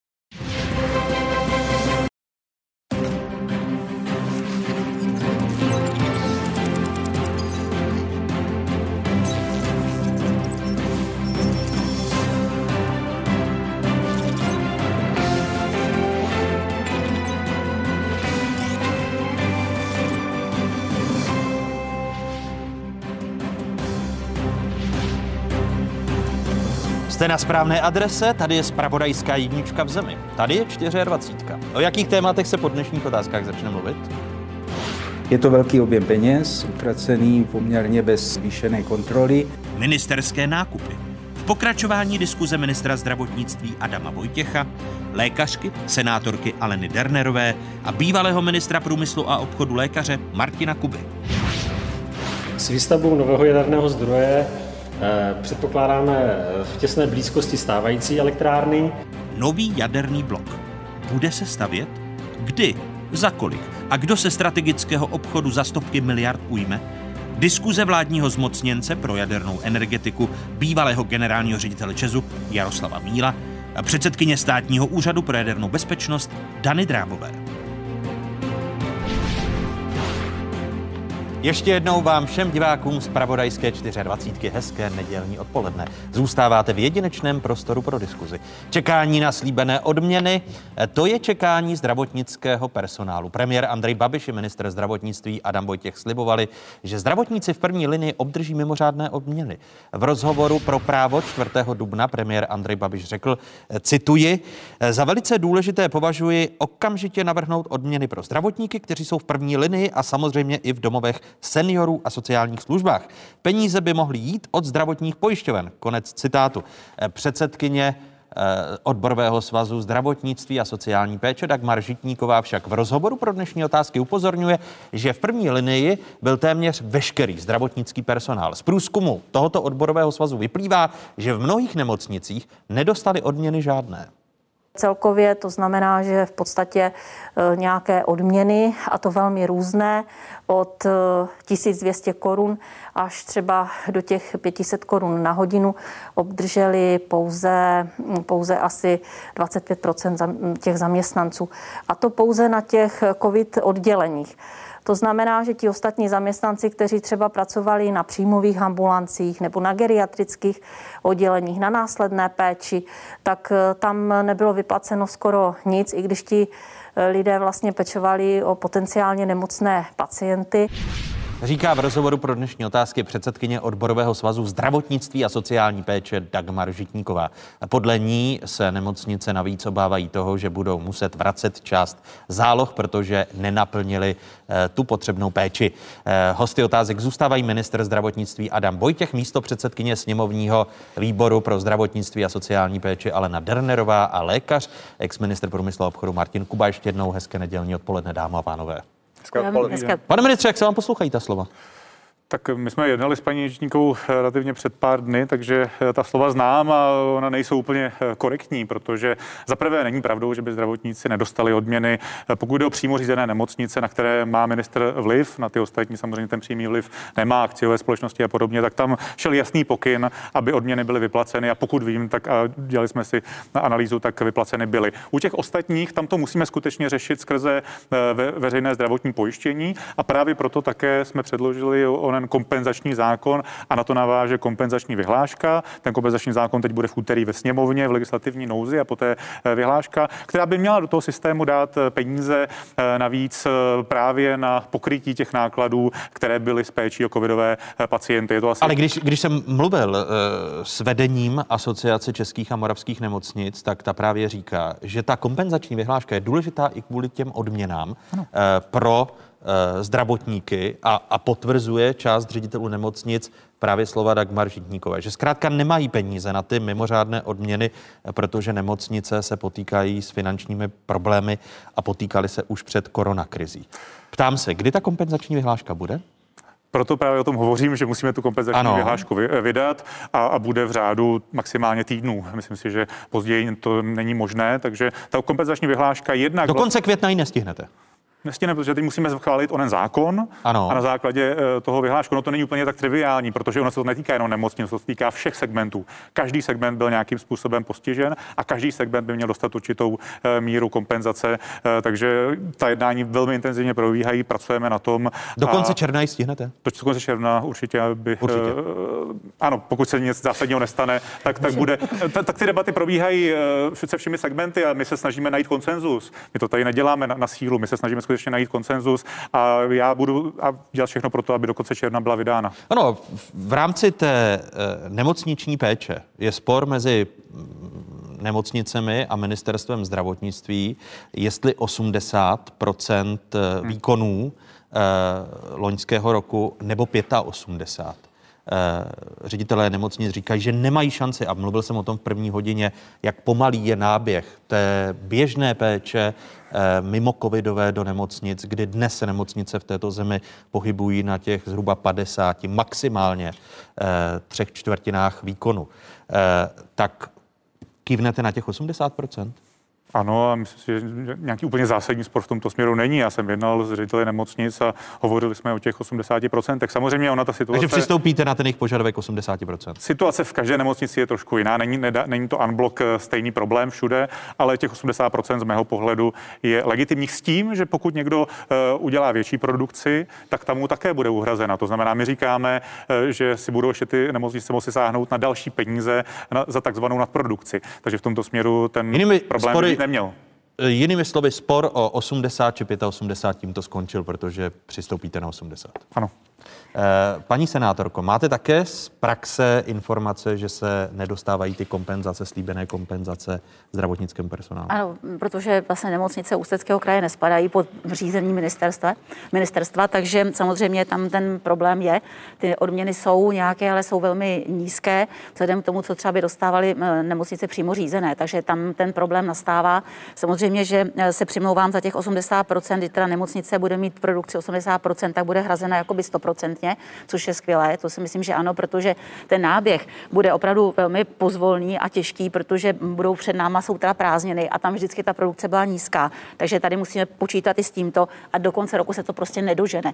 Ty pacienti navíc ještě nechodí, bojí se, jo, protože mnohdy ani neví, když je nějaký plánovaný výkon, jestli mají přijít s COVID negativním testem. To je další věc, která se řeší, protože to nechtějí zase odebírat lékaři obvodní, že tím to jde na nákladu, pojišťovna to někdy nechce zaplatit, takže tady jsou ještě tyhle ty komplikace.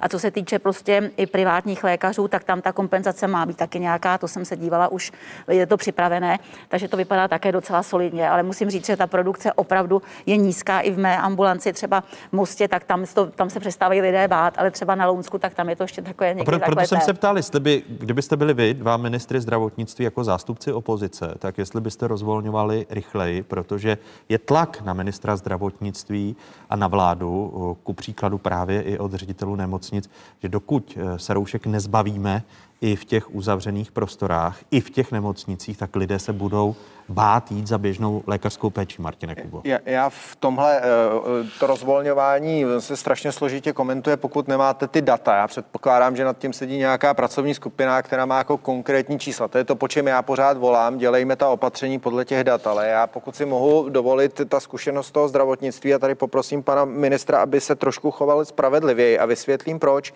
Vy jste vzal, a teď ne, mě neberte za slovo, 6 nebo 7 miliard a odlužili jste svoje fakultní nemocnice.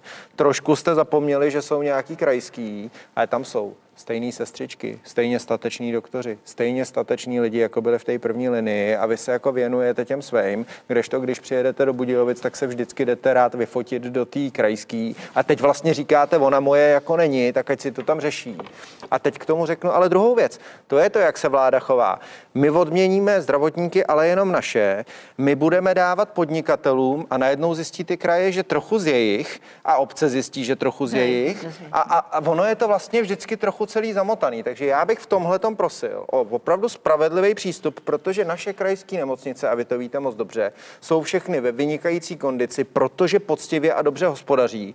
A dneska najednou vlastně koukají, že nemocnice, která až tak moc dobře nehospodařila, tak se tam naleje nějaká ta miliarda a ty dluhy se vlastně spláchnou.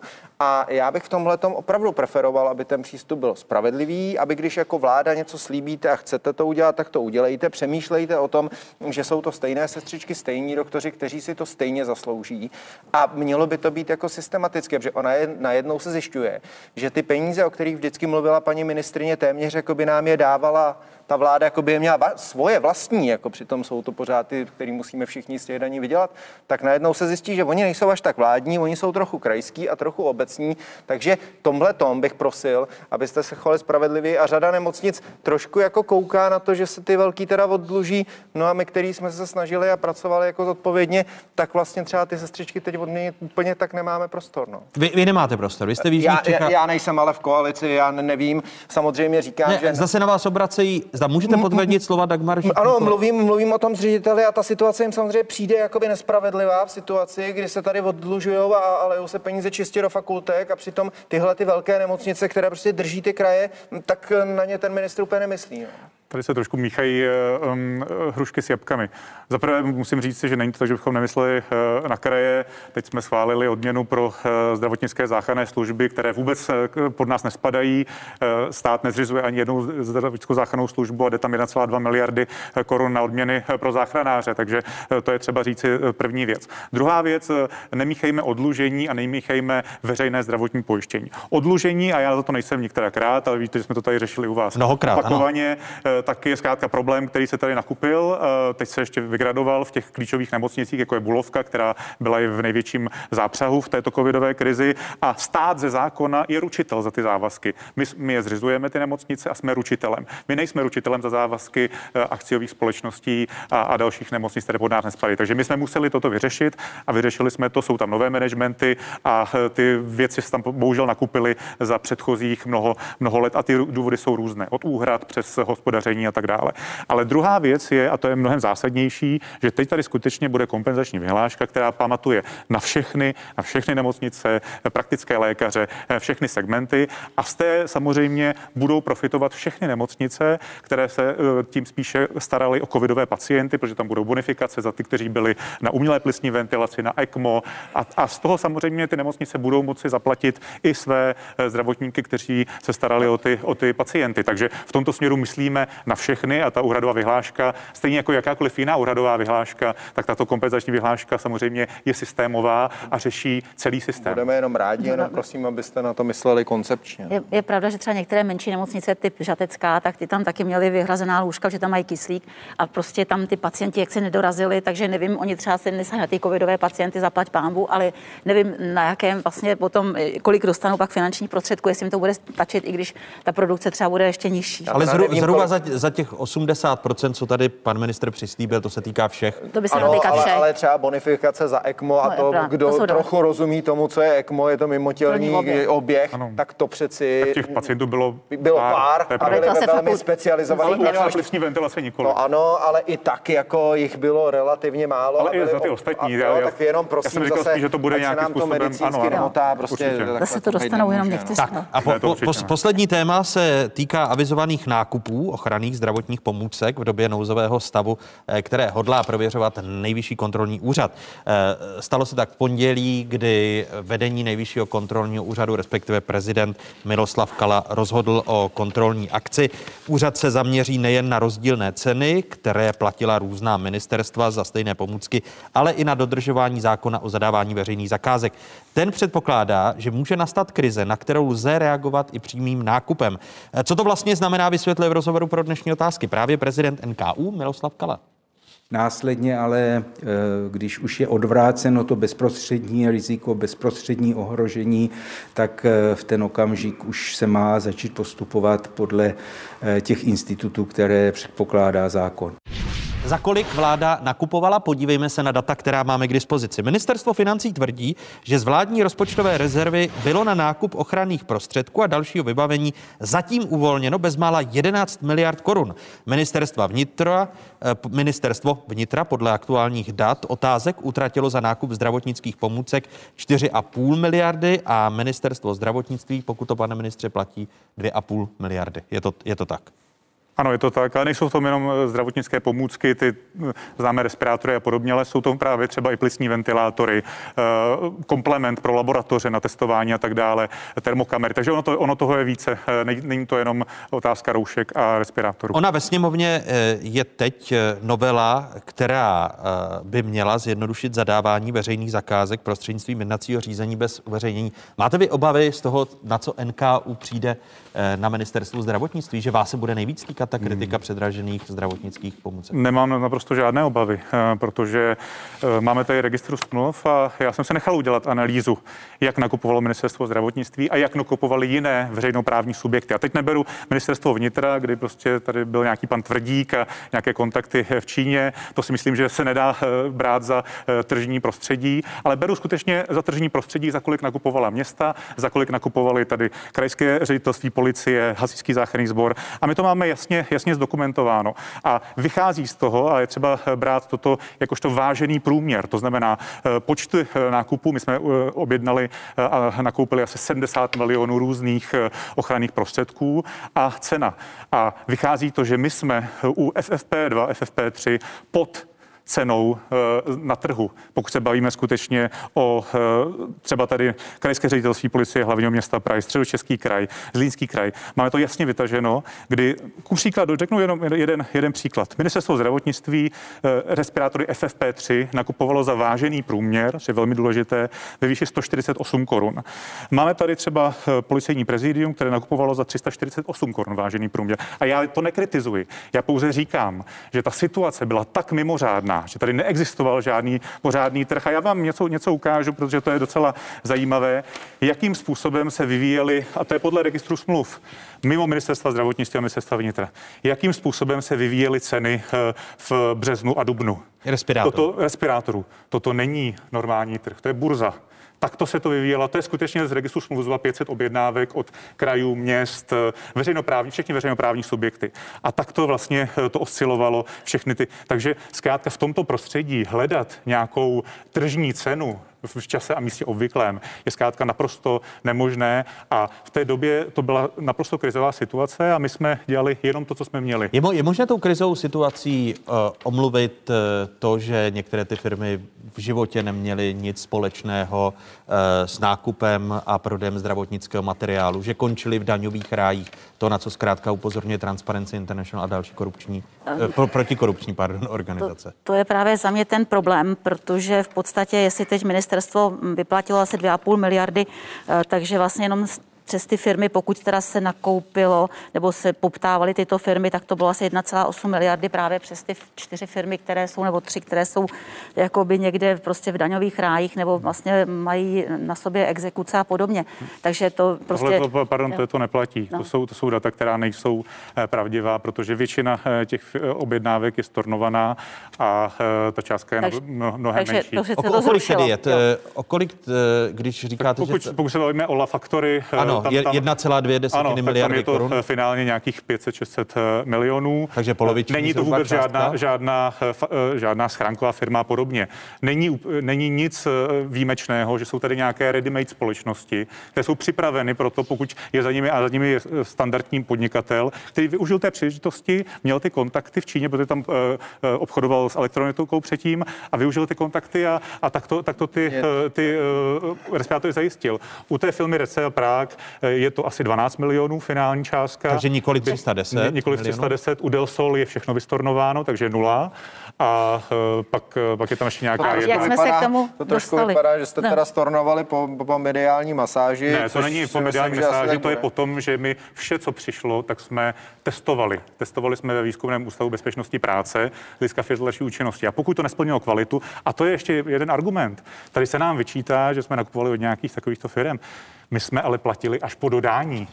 Přece, když platím až po dodání, tak to riziko je naprosto minimální a právě proto jsme si mohli eh, ty respirátory otestovat a pokud nevyšly, tak jsme ty objednávky stornovali. Takže, a takže dr- drtivou většinu, eh, počítám-li tedy správně, tak eh, vám zhruba tedy 600-700 milionů u těch firm, které ano, byly označeny ano. za problematické, Přes, nikoli, přesně tak, přesně nikoli tak. to, to, to, to, to jsou nějaké objednávky, ale to reálné eh, cash out, co se vyplatilo, tak je úplně někde jinde. A není to na základě mediální masáže, je to na základě toho, že zkrátka nevyšly testy těch respirátorů a my jsme ty objednávky zrušili. A pak ještě jenom, jenom v kontextu toho právě mě ale pak děsí právě ten nový návrh eh, zákona o veřejných zakázkách, který je v dílny MMR, kdy teda v podstatě eh, se říká, že uděláme jednací řízení bez uveřejnění a tam se mohou tyhle ty firmy klidně teda jako dostat.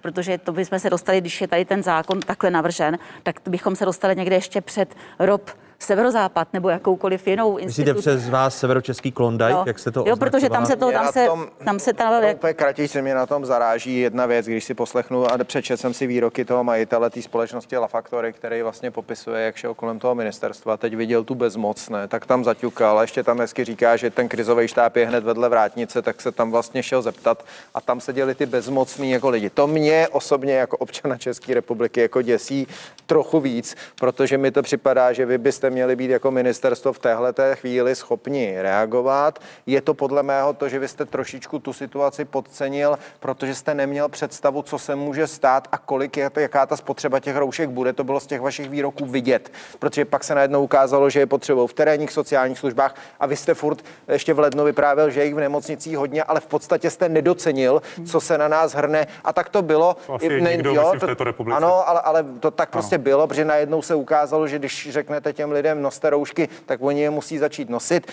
Pak jste s panem ministrem, s panem premiérem říkali, kdo to nemá, já mu to večer dovezu, ne? Ty doktoři no chudáci seděli chudák, u okna, no. koukali, kdy přijede ten pan Nebyl. premiér autem a vy jste furt nejeli. Jo, takže tohle to jsou věci, které mě na tom jako víc děsí. Zaplať pámbu, že se ty ceny sníží a nechám to na NKU. Já nerad jsem politik, který v televizi dělá soudy a, a policii, to tak prostě být nemá, ať to překontroluje NKU. Ta doba byla složitá, bez zesporu nebyla jednoduchá. V tom jako je třeba respekt, nikdo mm, si neumíme představit, že to jde řídit jednoduše, prostě je třeba o těch věcech mluvit, nechat NKU, ať to překontroluje a pana ministra ať argumentuje, to, to je celé. Vám děkuji. a, a když, se, když se podíváte eh, včera z veřejné statistiky, že ve Velké Británii zemřelo 300 zdravotníků v první linii, tak se podívejte na statistiky u nás. A to My je jsme... díky tomu, že také měli ty ochranné prostředky. Ano, ale měli jsme 800, eh, zhruba 850 nakažených zdravotníků, což jsou zatím z 200 tisíc. Ta covidová, ta covidová čísla.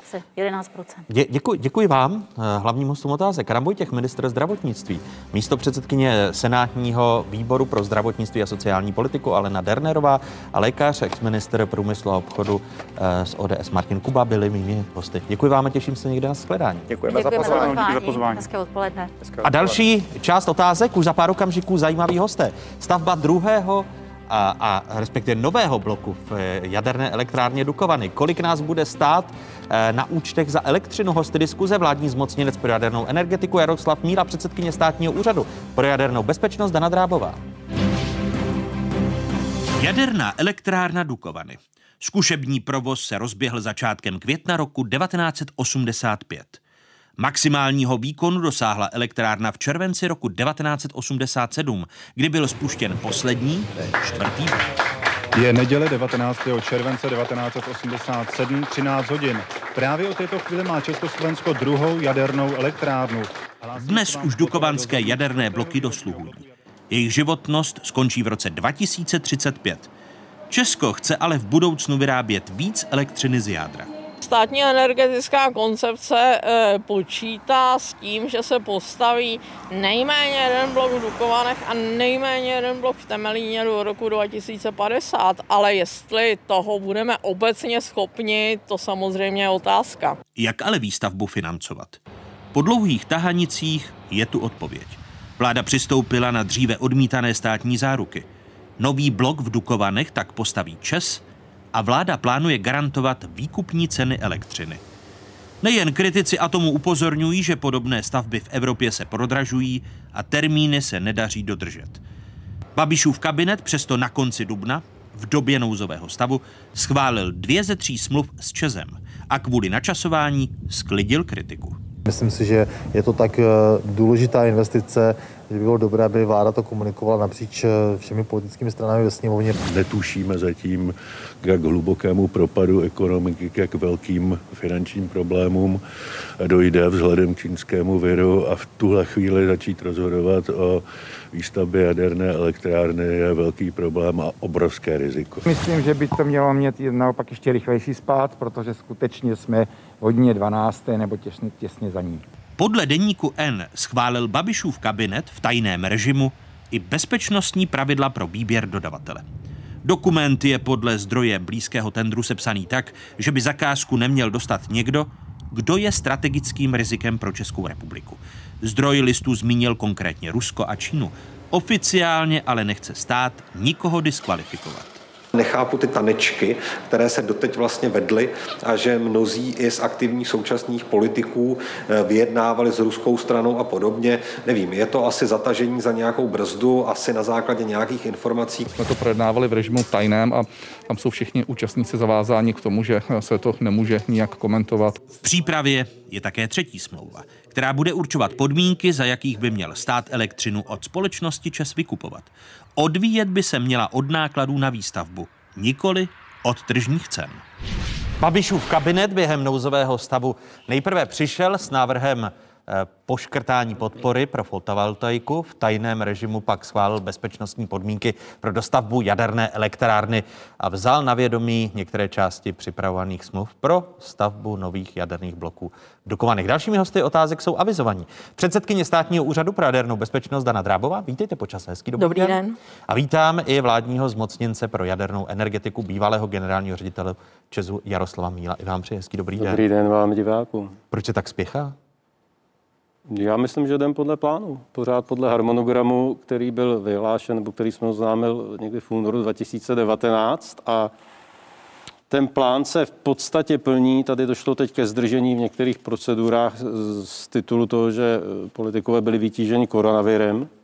Ale jinak, jinak jdeme podle harmonogramu. A proto je nutné, protože podle harmonogramu jste přece nepočítali s tím, že ty věci se budou probírat eh, v omezeném okruhu ministerstev. To na počátku nebylo, že by byla seškrtána připomá- připomínková místa, že by se tady, nechci říct, zneužívalo nouzového stavu nebo i legislativní nouze. Nezneužívalo se, já tady ten dokument mám.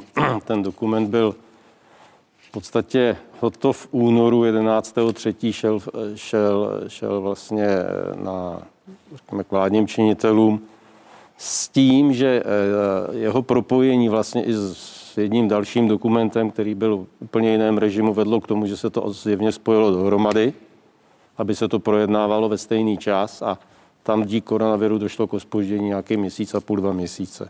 A je, je nutné eh, požadovat stav legislativní nouze, respektive zúžit připomínková místa k tak zásadní věci, když už se tady dostavba Temelína nebo výstavba nových bloků v Dukovanech odkládala tolik let? E, to mluvíte ale o druhém zákonu, což je zákon o přechodu k bezemisní energetice. Ano, to je ten, který je To je, Klepu, ano, ano. ano, přesně tak. A, a tam bohužel došlo k tomu, že tento zákon byl připraven v lednu. E, Prosinec, leden se na něm pracovalo. A vlastně jeho finalizování bylo spožděno dík všem dalším věcem. A bez toho zákona jsme v situaci, kdy vlastně nebudeme odpo- schopni odpovědět na ty čtyři otázky, která Evropská komise dávala loni na podzim, což je, kdo to bude stavět, což víme. Definovali jsme, jak bude elektřina tímto zákonem vykupována, ale hlavně, jak bude prodávána na trhu. Zároveň jsme definovali to, jak bude eh, probíhat výběrové řízení, protože to je další z otázek, eh, kterou, kterou Evropská komise klade. To bude projednáváno tuto středu a schvalováno tuto středu.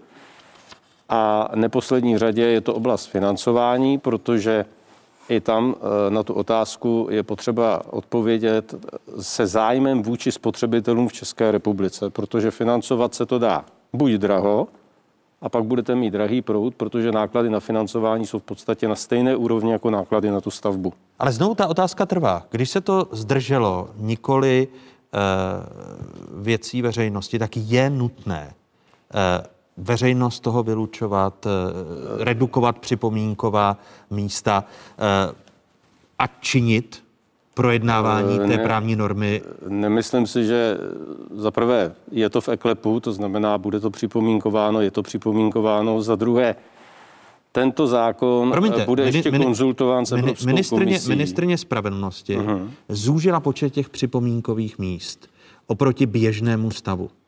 Proto se ptám, když to spoždění vzniklo na straně státních úředníků, tak zda je vhodné výrazně zúžit připomínková místa. Takhle, víte, to je stejná diskuze, která bude vedena na téma schvalování smluv mezi státem a investorem. A stejná diskuze, kterou eh, například mohlo, vést, mohlo nebo vede ministerstvo obrany o nákupu vrtulníků. Eh, Určitě nemá smysl, aby se k takové problematice vyjadřovali ve vší úctě a v respektu právníci například z ministerstva kultury. Nicméně smlouvy například mezi státem a investorem budou projednávány tak, že i experti ministerstva kultury se k tomu budou moct vyjadřit a vyjádří se. A budou to moc posoudit. Co se týče tohoto zákona, tento zákon v podstatě vychází z logiky, která funguje v zákoně pro podporu obnovitelných zdrojů. Tam není nic jaksi nového. A jestliže se Česká republika chce přihlásit k tomu, že chce v roce 2050 být někde klimaticky, řeknu, neutrální nebo nějak, tak musí připravit prostředí pro to, aby to vůbec šlo. Já Tam neumím znovu- teďka komentovat, Čeka- neumím promiňte, teďka komentovat to, jestli Čekali jsme, tady, úředníci, čekali jsme tady mnoho let. to je Ptám možný, se. je mi líto. Zda je vhodné.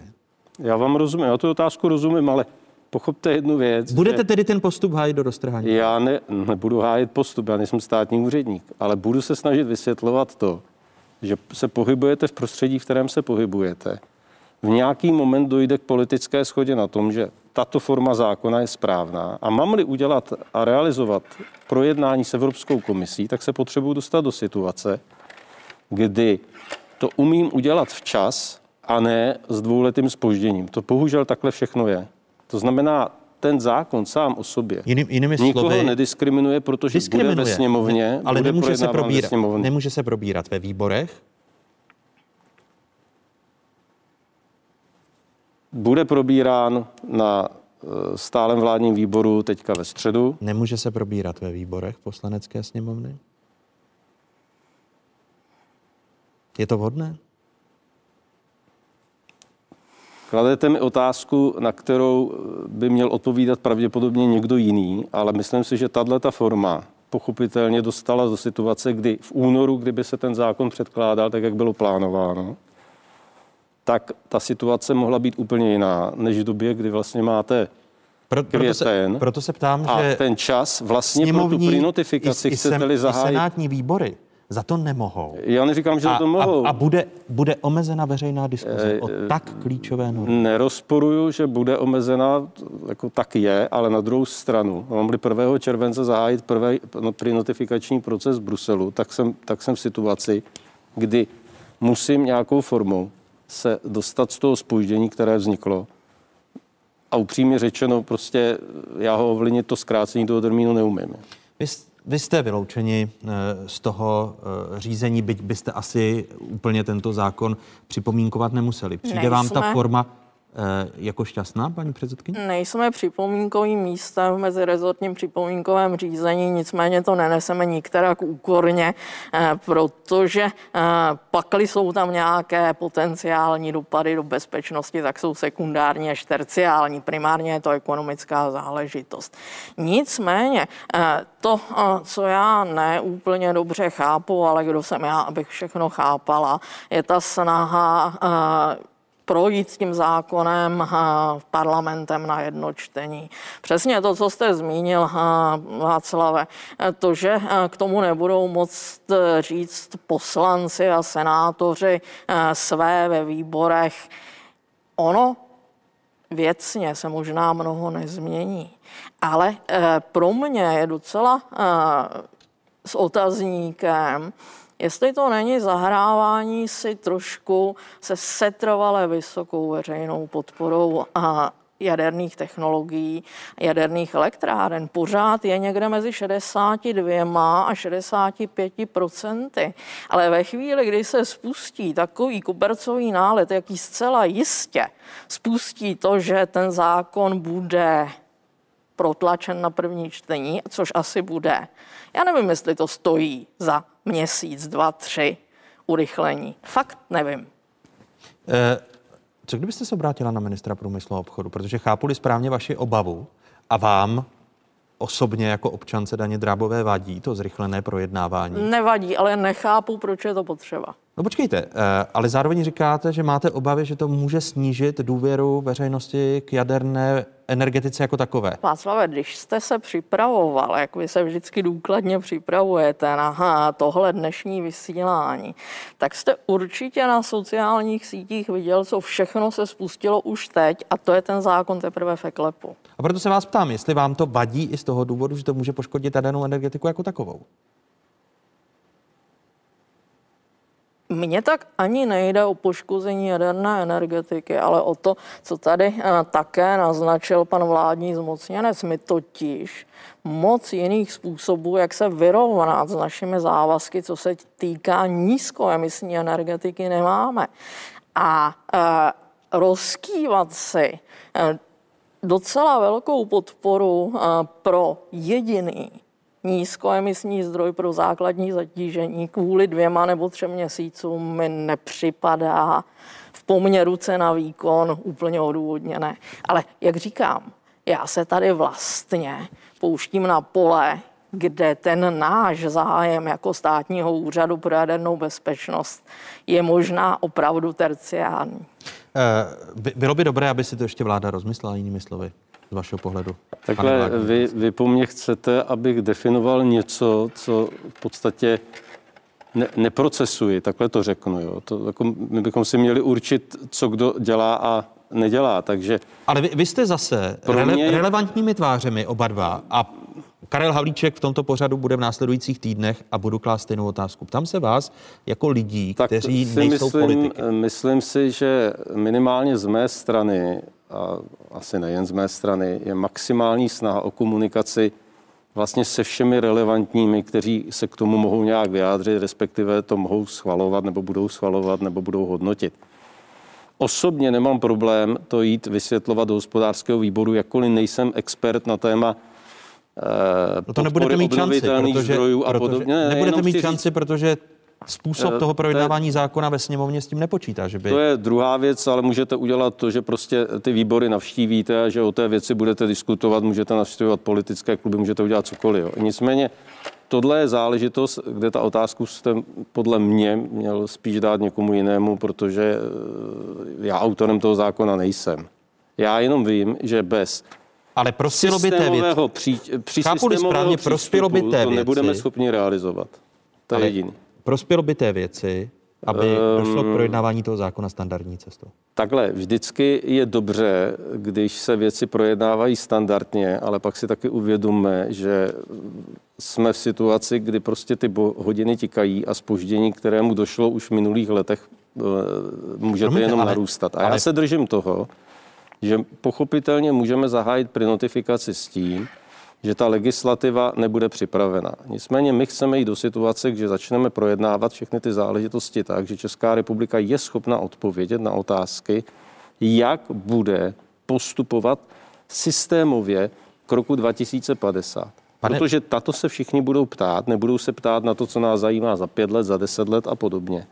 A celý ten program je stavěn tak, aby bylo nejen v oblasti úspor, aby byl nejen v oblasti výrazného nárůstu obnovitelných zdrojů, aby byl nejen v oblasti pochopitelně útlumu a e, úhelných zdrojů a tak dále, ale aby umožnil výstavbu aspoň částečně náhrady odstavených jaderných bloků.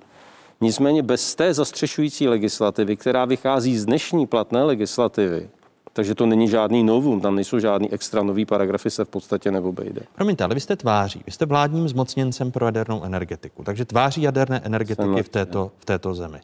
Jste zmocněncem vlády, v jejímž celé je člověk, který přispěl k tomu, že se ta věc řeší teď na poslední chvíli. Protože připomeňme si archivní slova Andreje Babiše. Eh, Ten, když byl ministrem financí, tak říkal, že stát by neměl platit a garantovat cenu eh, z výstavby nových jaderných bloků. A byl to právě Andrej Babiš, potažmo premiér Bohuslav Sobotka, který odmítal dát Česu garance a jedno výběrové řízení, které se týkalo dostavby eh, nových jaderných bloků v této republice už zkrachovalo.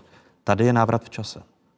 My si nemůžeme dovolit vlastně garantovat eh, ceny eh, elektřiny vlastně poloprivátní firmy. Ten první blok eh, může ČES zvládnout z vlastních zdrojů, protože je potřeba přípravu 20 let a ty náklady na, na prodloužení nebo na, na ty investice produkovány plus přípravu toho nového bloku eh, ČES bez problému by měl ze svého cash flow eh, platit. A e, opozice i ekologické organizace mají k návrhu toho zákona, o kterém se tady bavíme, e, jednu z výhrad, že neexistují žádné reálné ekonomické propočty, kolik ta podpora jaderných reaktorů může stát. Vy už znáte tu cenu, kterou bude stát garantovat e, Česu ceny elektřiny? Záleží na tom, jaké budou náklady financování. Pochopitelně my víme, za kolik se ta elektrárna dá postavit. E, Ty náklady se pohybují v rozmezí, můžeme víc ze středního rozmezí, můžeme víc z horní hranice, vždycky do toho bude hrát otázka kurzu a spousty dalších věcí. Nicméně, ty overnight náklady, to znamená náklady, jako kdybyste to postavil přes noc, se pohybují od nějakých 140 do 160 miliard korun. Ten kurz v tom pochopitelně může něco zahrát. Ale významnou částí, v podstatě stejně velikou, jsou po dobu přípravy a realizace výstavby náklady finanční.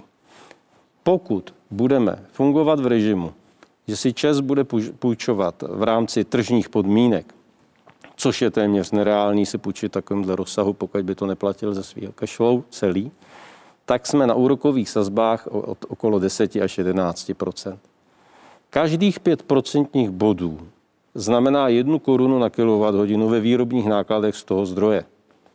Jinými slovy, kdybychom snížili o 5 procentních bodů, tak ty výrobní náklady ročně klesnou o 8 až 8,5 miliardy korun.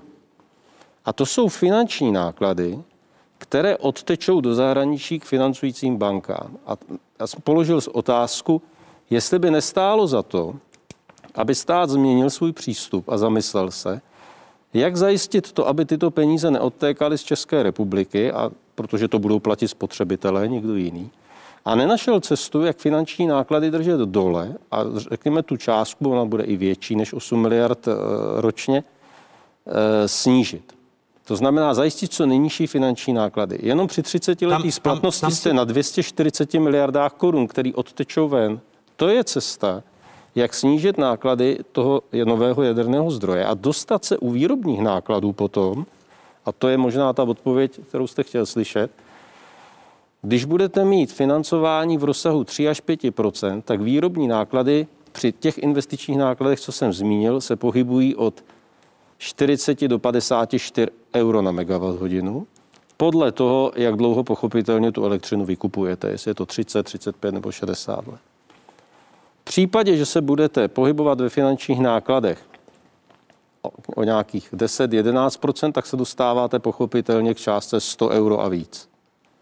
A tady jde o to, aby pochopitelně ten stát vytvořil prostředí, ve kterém ty, na, ty finanční náklady toho zdroje neodtékají ven a aby ten zdroj mohl být levný, protože je to zdroj základního zatížení a v podstatě bude využívat každý spotřebitel v této zemi. To znamená, odpověď na vaši otázku je... Vy jste mi tam dal se nám, od 30 až Ne, já jsem říkal 40 až, až 50 ano. a já říkám, že pokud se budeme držet v rozmezí, že výrobní náklady při nízkých nákladech financování budou hypoteticky 50 a 60 euro, protože prostě nevím, kolik bude investiční náklad, to rozhodování teprve přijde, tak eh, prodejní ceny při přepočtu na rok 2020, tak prodejní ceny, které tady v budoucnu budou, protože celá Evropa odstavuje. Celá Evropa, Německo odstavuje, Eh, celá střední Evropa bude odstavovat ohromný výkon bloků. To znamená, dojde k, za A k nedostatku, za B dojde ke zdražení elektřiny zcela jednoznačně. Tam prostě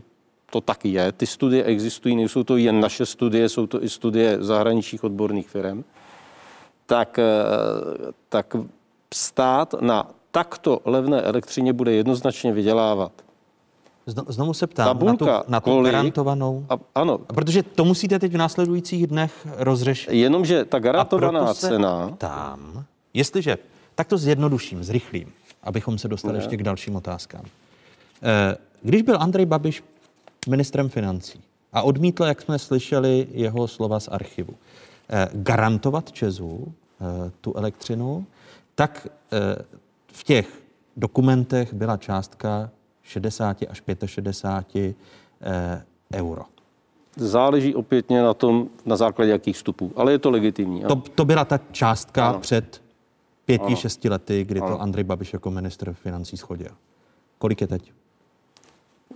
Já jsem řekl tu částku, když uh, půjdete na 60 let. 40, ano, ano. Když půj- a teď je to o tom, to jestli půjdete či... na 30 let. Já nevím, na čem byla ta částka spočítaná, jestli na 30 letech ani při jakých vstupních investičních nákladech. To znamená... Zeptám se jinak. Čes, který vyjednává se státem, protože jsou to jeho garance, tak podle našich informací je ta částka na 100 eurech. Můžete tyto informace Ne, Čes eh, v případě, že bude mít finanční náklady v těch 10-11, tak pochopitelně se dopracuje ke 100 eurům. To je to, co jsem říkal. Pokud bude mít finanční náklady, což je věc toho, za kolik si může půjčit na trzích, a abychom si rozuměli, Jaderná energetika je v situaci, kdy se brání mi, tomu, a já odpovím, já tady já, já, chci, mám. Já chci jenom, abyste mi odpověděl. Uh, jednu jedinou částku. Ne, neexistuje jedna jediná částka, protože existují různé vstupy, které vás mohou dostat na částku 48 euro na megawatt hodinu a druhé vstupy, které vás dostanou na 60 a další, které vás dostanou Takže tady na 100. ve zrychleném řízení se bude probírat Tenhle zákon, zákon. není o tom. Tenhle ne. zákon není o tom. To je velký omyl. Tenhle zákon není o tom. I tento zákon patří do toho, kolik bude eh, platit daňový ne, poplatník. Není to, není to, není to, je, mi, je mi líto, není to pravda. Tento zákon vytváří rámec a teprve na základě tohoto rámce se budou dělat konkrétní smlouvy o tom, jestli se to vůbec bude vykupovat nebo nebude, ale ta podstata jinde, ta podstata je o tom, že stát vykupuje od Česu a prodává na trhu za tržní ceny. A ten mechanismus, který tam je, umožňuje, tak jak je to dneska u obnovitelných zdrojů, že spotřebitel ten benefit, ten rozdíl, protože ty ceny budou vyšší, než bude ta cena ty investice, když finanční náklady snížíme, tak ten benefit dostanou ty spotřebitele a to všichni. To je to kouzlo toho zatím, návrhu. zatím nejste schopen říct žádnou částku, takže To není pravda. se za spotřebitele. Ne, řekl jste rozptyl od 40 A, do 100. dobře, vidíme- Tam je 60 euro. Ano, podle finančních nákladů. Ano, 60 Když stát- euro, které když- levituje když stát ve chvíli, kdy se řekne- pouštíme do dobrodružství? Ne, když stát řekne, že to má celý dělat čes, tak on to jako celý si bude hodně obtížně půjčovat. Nicméně, když by do toho šel se svými zdroji a, za, a zdroji zvenku v rozsahu těch 10-11, tak jste na ty částce, co jste říkal vy. A stát zároveň říká, a to je úkol do 31. května pro paní Šelerovou a pro pana Havlíčka, předložit návrh, jak zajistit levnější financování a tím bychom se dostali na částky, které se pohybují podle projednání v Bruselu mezi tím, co jsem říkal já, to znamená nějakých 40 až 60 euro na megawatt hodinu. Vy jste vládní zmocněnec. A v ten Dnes moment je, ta cena, tak jak vám 24. říkám. Dnes je 24. No. května. Jste vládní zmocněnec. Máme tady 6 dnů a očekával bych, že mi zpřesníte částku a vy mi tady říkáte rozptyl 60 Ale počkejte, eur. já vám nemohu říct, jestli se bude splácet, nebo jestli ten off-takeový kontrakt bude na 30 let nebo na 60. To je věc projednávání s Evropskou komisí. A je tam zásadní rozdíl. To znamená, já dneska nemohu říct, na čem se s komisí domluvíme na veřejné podpoře. Rozumíte, v tom je ten potíž. Proto je tam ten rozptyl a proto ty výpočty cen, které by byly pro obyvatele versus náklady, které existují, jsou počítaný variantně, aby, aby členové vlády věděli, jak efektivní tenhle ten zdroj být může, když stát nenechá odtékat 240 miliard za 30 let splatnosti do zahraničí, ale řekne si, že těch 240 miliard prostě bude ve prospěch spotřebitelů a zajistí levnější financování. Nic víc, nic míň. Rozumíte tomu? Málo, ale já nejsem ekonom, chraň pámu. Eh, faktem je, že eh, máme eh, dobrý co do mechanismu, ale zároveň odstrašující příklad eh, anglického Hinkley Point C, kdy Tam je ta garance zhruba 100 eur. Když se tady bavím Možná- pro nás, pro lajky, možná ještě něco přes a ještě navíc navyšovaná o inflaci. A eh, ten mechanismus eh, Contracts for Difference není úplně to, eh, co se navrhuje v případě českého státu a jaderného zdroje, protože tam si stát mm, vytváří jaksi větší kladivo tím, že tu elektřinu vykoupí a pak si s ní nějak naloží. Eh, V případě eh, EDF, Electricité de France a Hinkley Point C je to tak, že oni mají opravdu garantovanou cenu a ta elektřina je pořád jejich. Tady je to veliký rozdíl. Tady je to o tom, že na základě konečných vstupů z výběrového řízení a nákladů financování bude definován výrobní náklad a ten se bude pohybovat v tom rozmezí, co jsem říkal ale- já. ale tady- tady- A teprve s tímhle tím jdete podepisovat tu smlouvu mezi státem a investorem na takzvaný off-takeový kontrakt, na ten výkupní kontrakt a teprve potom můžete říct tu cenu. Víte, to je stejný. Podívejte, eh, my tady, my tady ten referenční rámec máme, když si poslechneme slova eh, analytika energetického minoritního akcionáře Česu Michala Šnobra. Eh, on říká eh, a kritizuje ten fakt, že právě neznáme ta ekonomická čísla, že vláda plánuje, že energie bude od Česu vykupovat za předem eh, stanovenou cenu, následně ji prodávat na trhu za aktuální tržní cenu. A tady jsou jeho slova. Je zvláštní, že vláda v tomto okamžiku v době koronavirové krize naprosto bez jakéhokoliv oznámení dopředu přikročila k tomuto kroku. Ono dokonce ještě vlastně vůbec není jasné, jak eh, vlastně to na toho spotřebitele eh, daňového poplatníka dopadne. Nicméně eh, ty náklady budou obrovské a vláda se teď snaží přesvědčit veřejnost, že ty náklady budou minimální, ale opak je pravdou. Ta, ta cena... ano. manipulace, protože existují výpočty, které dostali, dostanou příslušní členové vlády nebo ve stálem vládním výboru, které jasně říkají, že je realizační cena 55 euro na megawatt hodinu a tržní cena odlišná na trhu kolik je efekt pro stát, potažmo pro spotřebitele, nebo kolik je ztráta, kdyby, nedej bože, byla eh, tržní cena někde jinde. Tržní cena je ovšem manipulována tím, že, že jsou stovky miliard podpory pro obnovitelné zdroje v celé Evropě, že obnovitelné zdroje jsou financovány v rozsahu 2% finančních nákladů a jádro má být financováno 11% a to je těch 240 miliard. Promiňte, já tady, já tady srovnávám, vy, vy tu věc komplikujete namísto toho, abyste no. daňovým poplatníkům a veřejnosti, kdy se pouštíme do jaderného dobrodružství, řekl, to není jestli, jestli ta částka bude vyšší než 65 euro, které měly být bude minule, nižší. Bude nižší. Bude nižší. Bude nižší, když budou finanční náklady ne, v rozsahu, tam se o jsme- garanci. Jestli Počkejte, můžete říct, že... Ne, garance se ne, nedává, prosím vás, garance se nedává. Takže si řeknu, tady je garance a finanční náklady budou 20%. To je nesmysl. Ani se nedává, že garance bude 65 a finanční náklady budou 2%, protože to je zase nesmysl. Tohle všechno musíte postavit na základě korektních vstupů, aby se neházely house numera. To je stejná diskuze, kterou vedu s některými, řeknu, experty, kteří mají pocit, že když přijde nabídka na elektrárnu od nějaké společnosti, že dostanou jednu cifru. Vy dostanete tabulku, ve které ale- budete počítat a z které dopočtete tu cenu elektrárny až po dalších pěti, šesti letech. To je jako zajímavé, tady, tady, tady byl To nikdy kritizován. nebudete mít hned na začátku. Tady, tady byl kritizován a v tomto pořadu jsme za to byli my kritizováni lobistickými skupinami, které v této zemi způsobily fotovoltaický tunel. E, proto se ptám, zda nesměřujeme k jadernému tunelu, když nevíme, jaká vlastně bude ta garantovaná cena při všem tom spuštěném dobrodružství, Nezlobte právních se, to norem není přijímaných pravda. v legislativní To- nouzi. tohle není jsme, pravda. My My jsme máme range, eh, daný. z té debaty vypustili jednu eh, docela podstatnou věc a to je časové hledisko. Totiž, jestli já si to představu správně a pan vládní zmocněnec mě když tak opraví, tak ta smlouva, kde bude stanovena výkupní cena, kterou obě strany, stát, investor, podepíší nebo nepodepíší,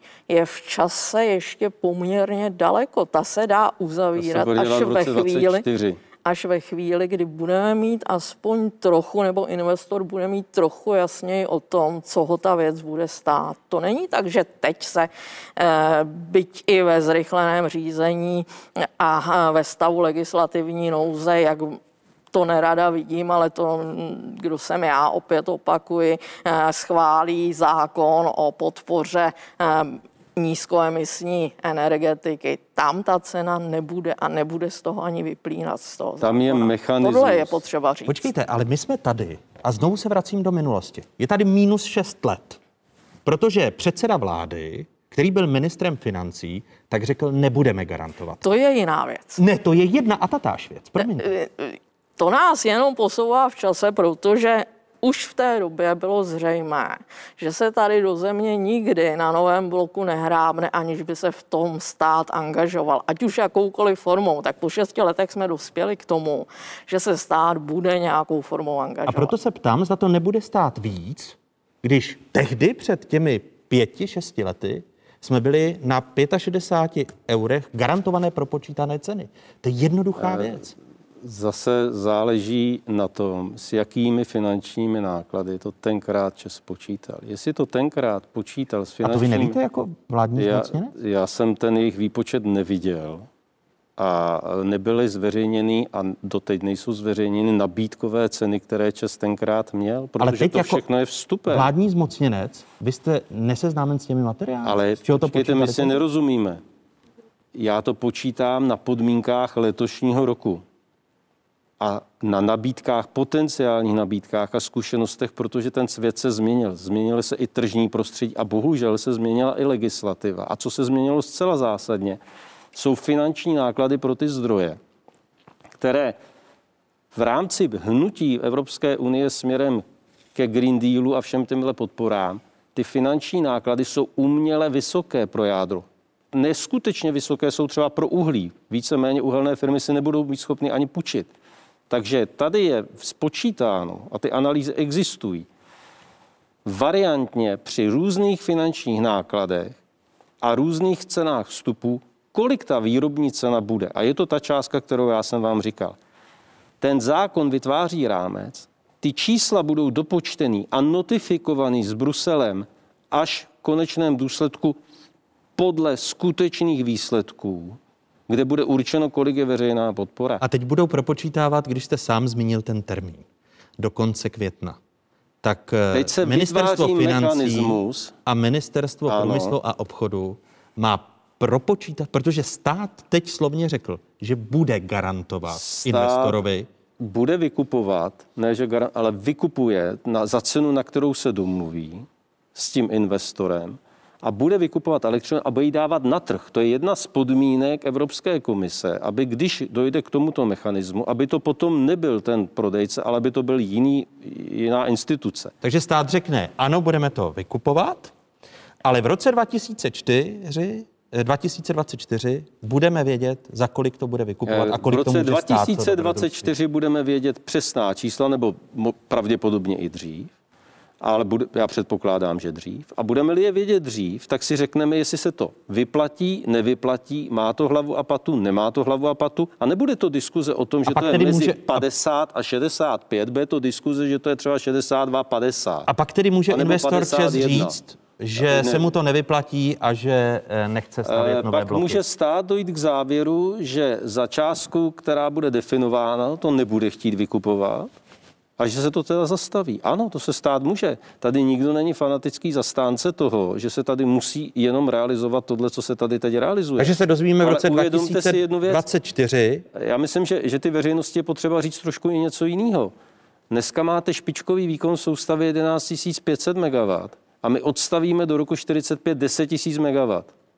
Před chvilkou jste tu měli ministra zdravotnictví. Představte si, že potřebujete denně milion roušek, hypoteticky. Dávám číslo, který je mimo realitu. A na to máte výrobní základnu.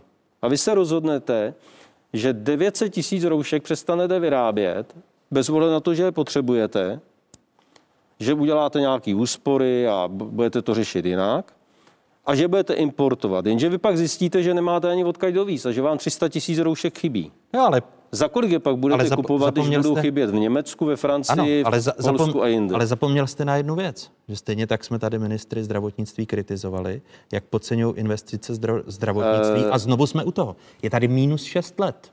Ale tady které... nikdo nepodceňuje. Tady si musíme uvědomit, že rozhodující cenou pro tu elektrárnu není ani ta nabídka od toho dodavatele, ale z tři věci. Schopnost investora mít kvalifikovaný, zkušený tým, který opravdu umí. O počtu 240 až 280 lidí.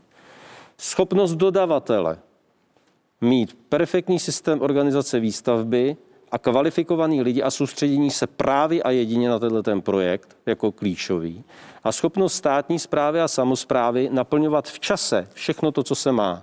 Protože když tohle nebude fungovat, nebo jeden z tohohle, tak ta elektrárna nebude stát to, co se rozpočtuje Zatím- a bude zatím- se pohybovat úplně někde jinde. Zatím jsme nezačali správně ani tím zákonem, když se Eh, bavíme to se nedá říct, že jsme nezačali správně. o... No ne, tak jste Vy- říkal, v únoru, v únoru to mělo být schváleno, teď přišel Já- koronavirus, eh, je to v legislativní nouzi, Dobře, ale tak to nás zatím- ještě pán Bůh... Můžu to schrnout si tak pro sebe? Ano, byl bych no, rád. od roku 2014 jsme dosáhli aspoň jediné věci.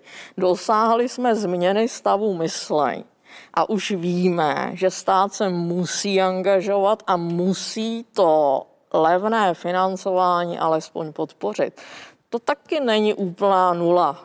No ale s tím, že v roce 2024 jsem se dozvěděl, že se dozvíme, zda se vůbec bude stavit. Ale Je to- my musíme přistupovat k tomu projektu a k té realizaci tak, že nikdo nechce plítvat energií penězma lidí.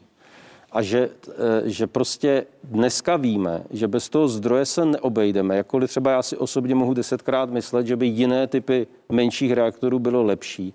Ale my nemůžeme počkat, je mi vak líto. A teď jste v situaci, že i ta změna myšlení stojí neskutečné práce, protože je to potřeba krok po kroku vysvětlovat. A od toho srpna loňského roku se podařilo definovat nejen, kdo je investor, což nebylo pět let známo. Podařilo se definovat, jak tu záležitost financovat, podařilo se definovat, jak elektřinu dostat na trh a podařilo se definovat i to, jaké výběrové řízení a jakou formou bude organizovaný. A všechny tyhle věci by měly být schvalovány a finálně projednávány tuhle tu středu. Teprve potom půjdou znova v balíku do, do vlády. A ta vláda mimo jiné schválila nejen principy těch smluv, ale ona například v té rámcové smlouvě ta se uzavírá ze dvou důvodů. Ta se uzavírá pro stabilitu legislativního regulatorního prostředí, protože změna podmínek v rámci výstavby může vést k dvou, tříletému spoždění. A pak všechny ty údaje, o kterých tady mluvíme, se posouvají jinam. To znamená, děláme všechno pro to, aby k tomu nedošlo. A druhý jsou bezpečnostní zájmy České republiky, které vy můžete efektivně uplatnit pouze a jedině, budete-li mít takovouhle, takovýhle institut typu smlouvy, protože jinak je uplatňujete jenom na začátku a pak už ne, a jenom formou změny zákona. A nám se podařilo udělat to, že v podstatě je schválen systém, který umožňuje uplatňovat bezpečnostní zájmy nejen na začátku, ale v průběhu realizace celého projektu až do doby zprovoznění. To jsou zásadní věci, které se od srpna povedly udělat a jsou základní proto, aby vůbec se ten zdroj dal smysluplně připravovat v, tě, v dalších letech. Když se z tohohle nedostaneme s formou, že to děláme pořádně a včas, tak eh, pochopitelně ty více náklady jsou jiný. A já se nechci dožít toho, co asi stejně nedožiju, ale už je jedno, že skončíte eh, v takovém tom realizačním nadšení, který měli Finové, než zjistili, že dodavatel to nezvládá, kteří měli Maďaři, než zjistili, že mají problém s vlastní legislativou a schopností schopností dodavatele si s tím poradit. Po případě francouzi u sebe sami doma, že po mnoha letech nebo 20 letech nestavění ztratili svoji odbornost a teď ji pracně získávají. A bohužel Evropa je obětí vlastních legislativních pravidel, kde je všechno tak komplikovaný a tak složitý, že to všechny ty stavby prodražuje. A naší snahou je zjednodušit, vrátit se na začátek, přestat dělat věci komplikovaně, abychom to zvládli udělat v čase, v termínu. No můžu vás ujistit, že legislativa, která se týká jaderné bezpečnosti a její vysoké úrovně, zůstane tak, jak je. Já tomu nebráním, ale já jsem mluvil o povolovací legislativě, která, to je která, jedna z ne. kde máte 49 institucí, které se vyjadřují v rámci územního stavebního řízení a každá má jiný zájem absurdní spoždění například ve Finsku ne, vyplývá já se, já se... z hygienických norem, kdy přeprojektováváte elektrárnu, která je v podstatě hotová, Promiňte, protože tady už máme, se na to nepodíval. Tady už máme spoždění těch pět let a nemůže za to jeden jediný zákon. Ale ta slova, která jsme slyšeli v úvodu. E... E, takže je to, je to krásné vymluvit se na Evropskou unii, já vymluvit se na, na, na zákony. Pozor, pozor, pozor, já se nevymluvám na Evropskou unii. 90% věcí, které přijde z Unie, je chyba našich úředníků a našich lidí. To jsou t- hloupé výmluvy. To, co bylo před pěti lety, já jsem osobně přesvědčený, že bylo správný zastavit Temelín z toho důvodu, že by to znamenalo opustit celou lokalitu Dukovan. Ale ten argument o, o garancích není podle mě relevantní. A je, je škoda, že, ne, že, že, že nemáme uh, čas pro to, abychom si řekli, že Dukovany, když tady před týdnem v tomto pořadu zaznělo, že 40% vody, které, která naprší na toto území, eh, jde na výrobu elektřiny v České republice eh, do jaderných elektráren a do tepelných elektráren, což jsou jasná fakta, a že Dukovany z hlediska vodních toků a vody a ochlazování jsou na tom hůř. Eh, můžete mě doplnit. A, a mám pravdivé informace, které se týkají toho, že Temelín je daleko lepší lokalita k výstavbě dvou jaderných bloků, i co se týče chlazení a podobně než Dukovany? nic není, není jenom černý nebo jenom bílý.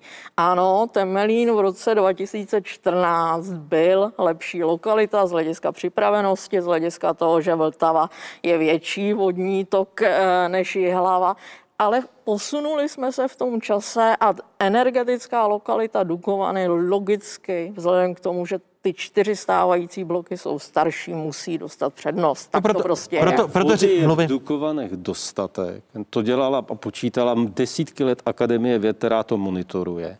A bavíte se s někým, ale, kdo ale, si pamatuje Temelín a rozhodnutí o Temelína, ale, že místo dvou tisíc budou čtyři ale a potom zvrácení od té, od té doby, od té doby došlo ke klimatické změně. To je pravda. A úhrn těch srážek na maximálně 1200. Eh, Není to pravda. Je tam, je tam velkou rezervou na 2400 MW instalovaného výkonu. A my jdeme do toho, že z 2000 dnešních nahrazujeme 1200 a ve všech výpočtech budoucí spotřeby se počítá s tím, že budou doplňovány obnovitelnými zdroji a v případě, že zjistíme, že soustava prostě skutečně nezvládá v základním zatížení, tak potom nejmenšími menšími jadernými reaktory, které mohou přijít po roce 40. Dukovany prostě jsou je. stavěny na výkon eh, 2200 Výkonový MW. limit eh, Dukovan, tak jak vyplývá ze studie vlivu na životní prostředí, která je právě založena na dlouhodobých vodohospodářských výpočtech a sledováních, je 3250 MW. Momentálně tam máme eh, 2000 a kousek, to znamená, že pokud budou v provozu ty čtyři stávající bloky, tak se tam právě vejde jeden Maximálně. nový o e, výkonu 1200 MW. Proto také jdeme do výběrového řízení na jeden blok a počítá se s tím, že bude-li další investice v Dukovanech, tak bude spojená s tím, že se odstavují stávající, abyste pořád držel ten maximum, který můžete udělat, což je nějakých 2400, protože vycházíme z toho, že po roce 50 ty vody může být ještě méně.